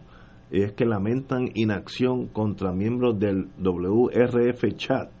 Y es, los senadores de minoría, uno de ellos es él, admiten que será difícil que haya consecuencias, pero advierten podrían tener efecto en las urnas. ¿De qué usted está hablando, compañero don Juan Dalmao? Bueno, mira, a, una entrevista que me hace Marga Pared del Nuevo Día, me pregunta qué va a ocurrir con todo este asunto, con la pugna que hay entre el Departamento de Justicia, la oficina del panel de fiscal especial independiente, ante los referidos de los miembros del chat. Yo respondo lo siguiente. En primer lugar, el país juzgó y halló culpables a los que participaron de ese chat y los desterró del gobierno.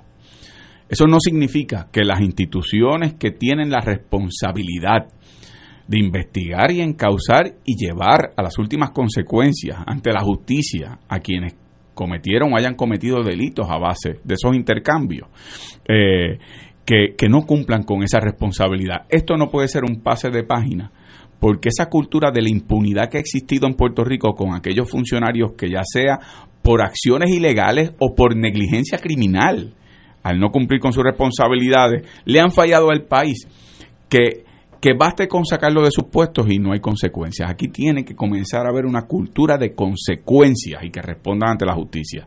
Yo planteaba eh, eh, en esa entrevista que que uno de los problemas es que en año electoral, en donde no podemos tampoco hacer abstracción que el Departamento de Justicia esté en manos de una persona de confianza de la gobernadora y que el panel del FEI esté en manos de una persona que es eh, una enemiga público de la gobernadora, por lo que ellas mismas se han dicho mutuamente.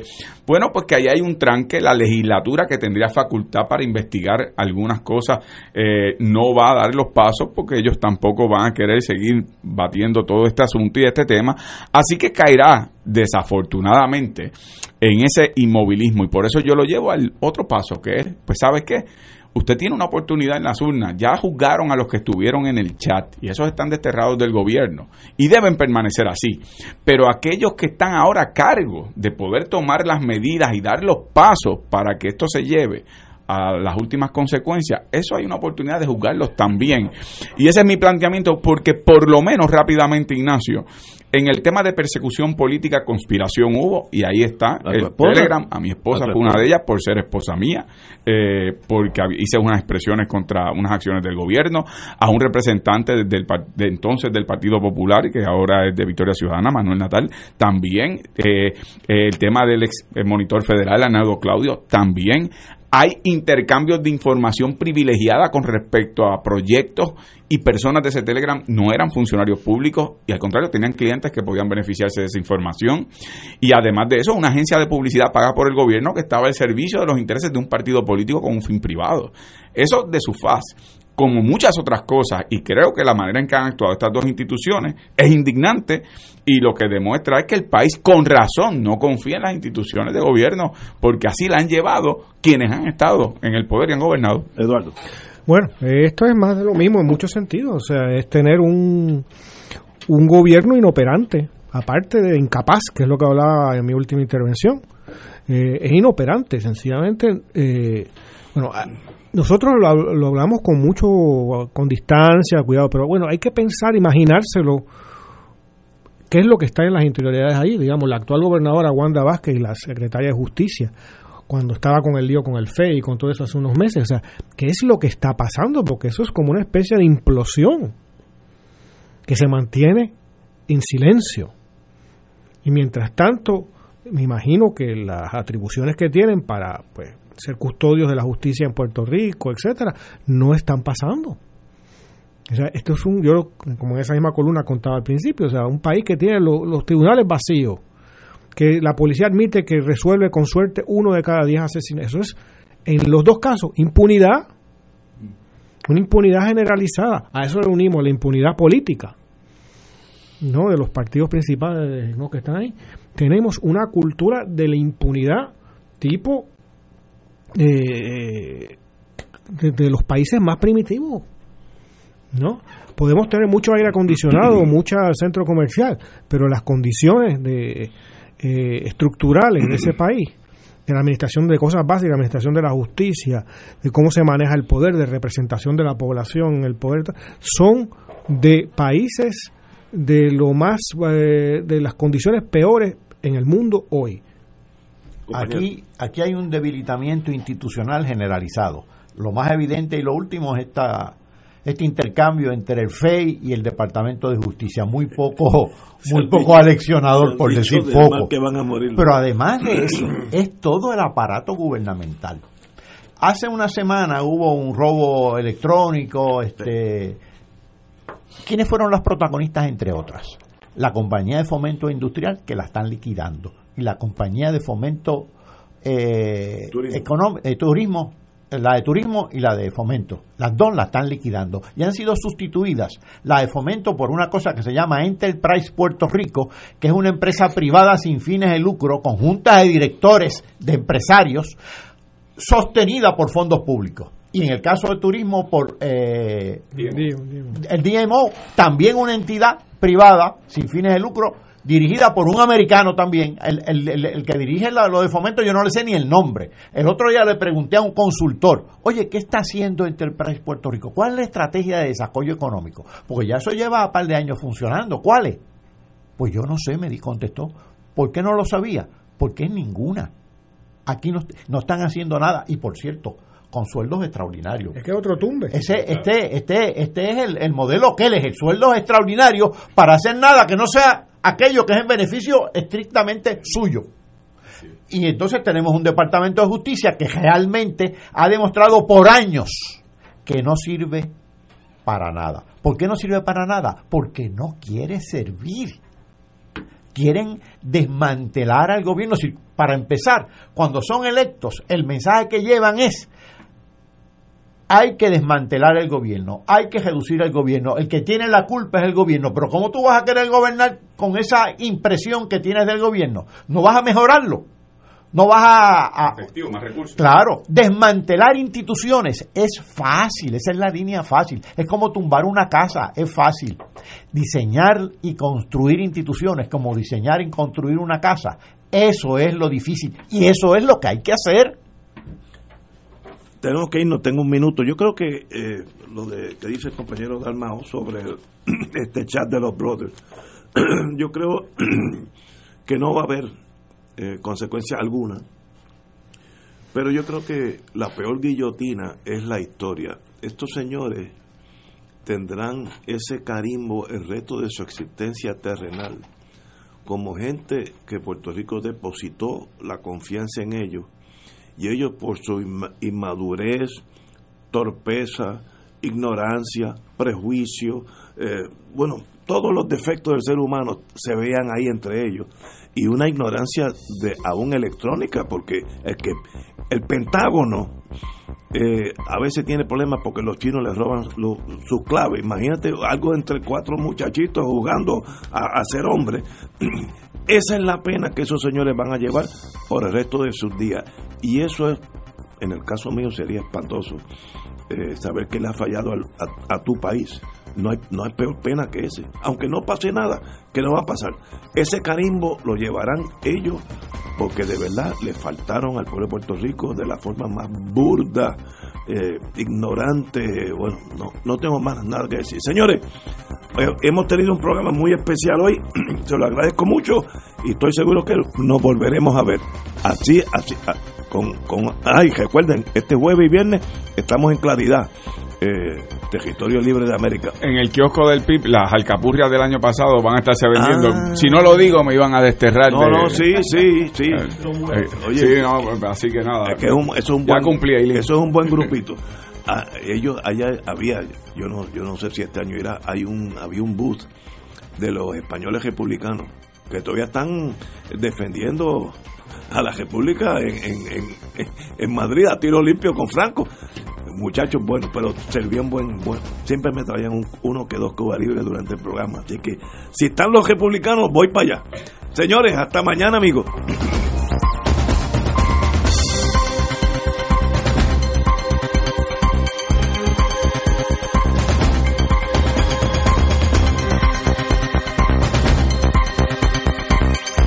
Emisora y sus anunciantes no se solidarizan necesariamente con las expresiones vertidas en el programa que acaban de escuchar.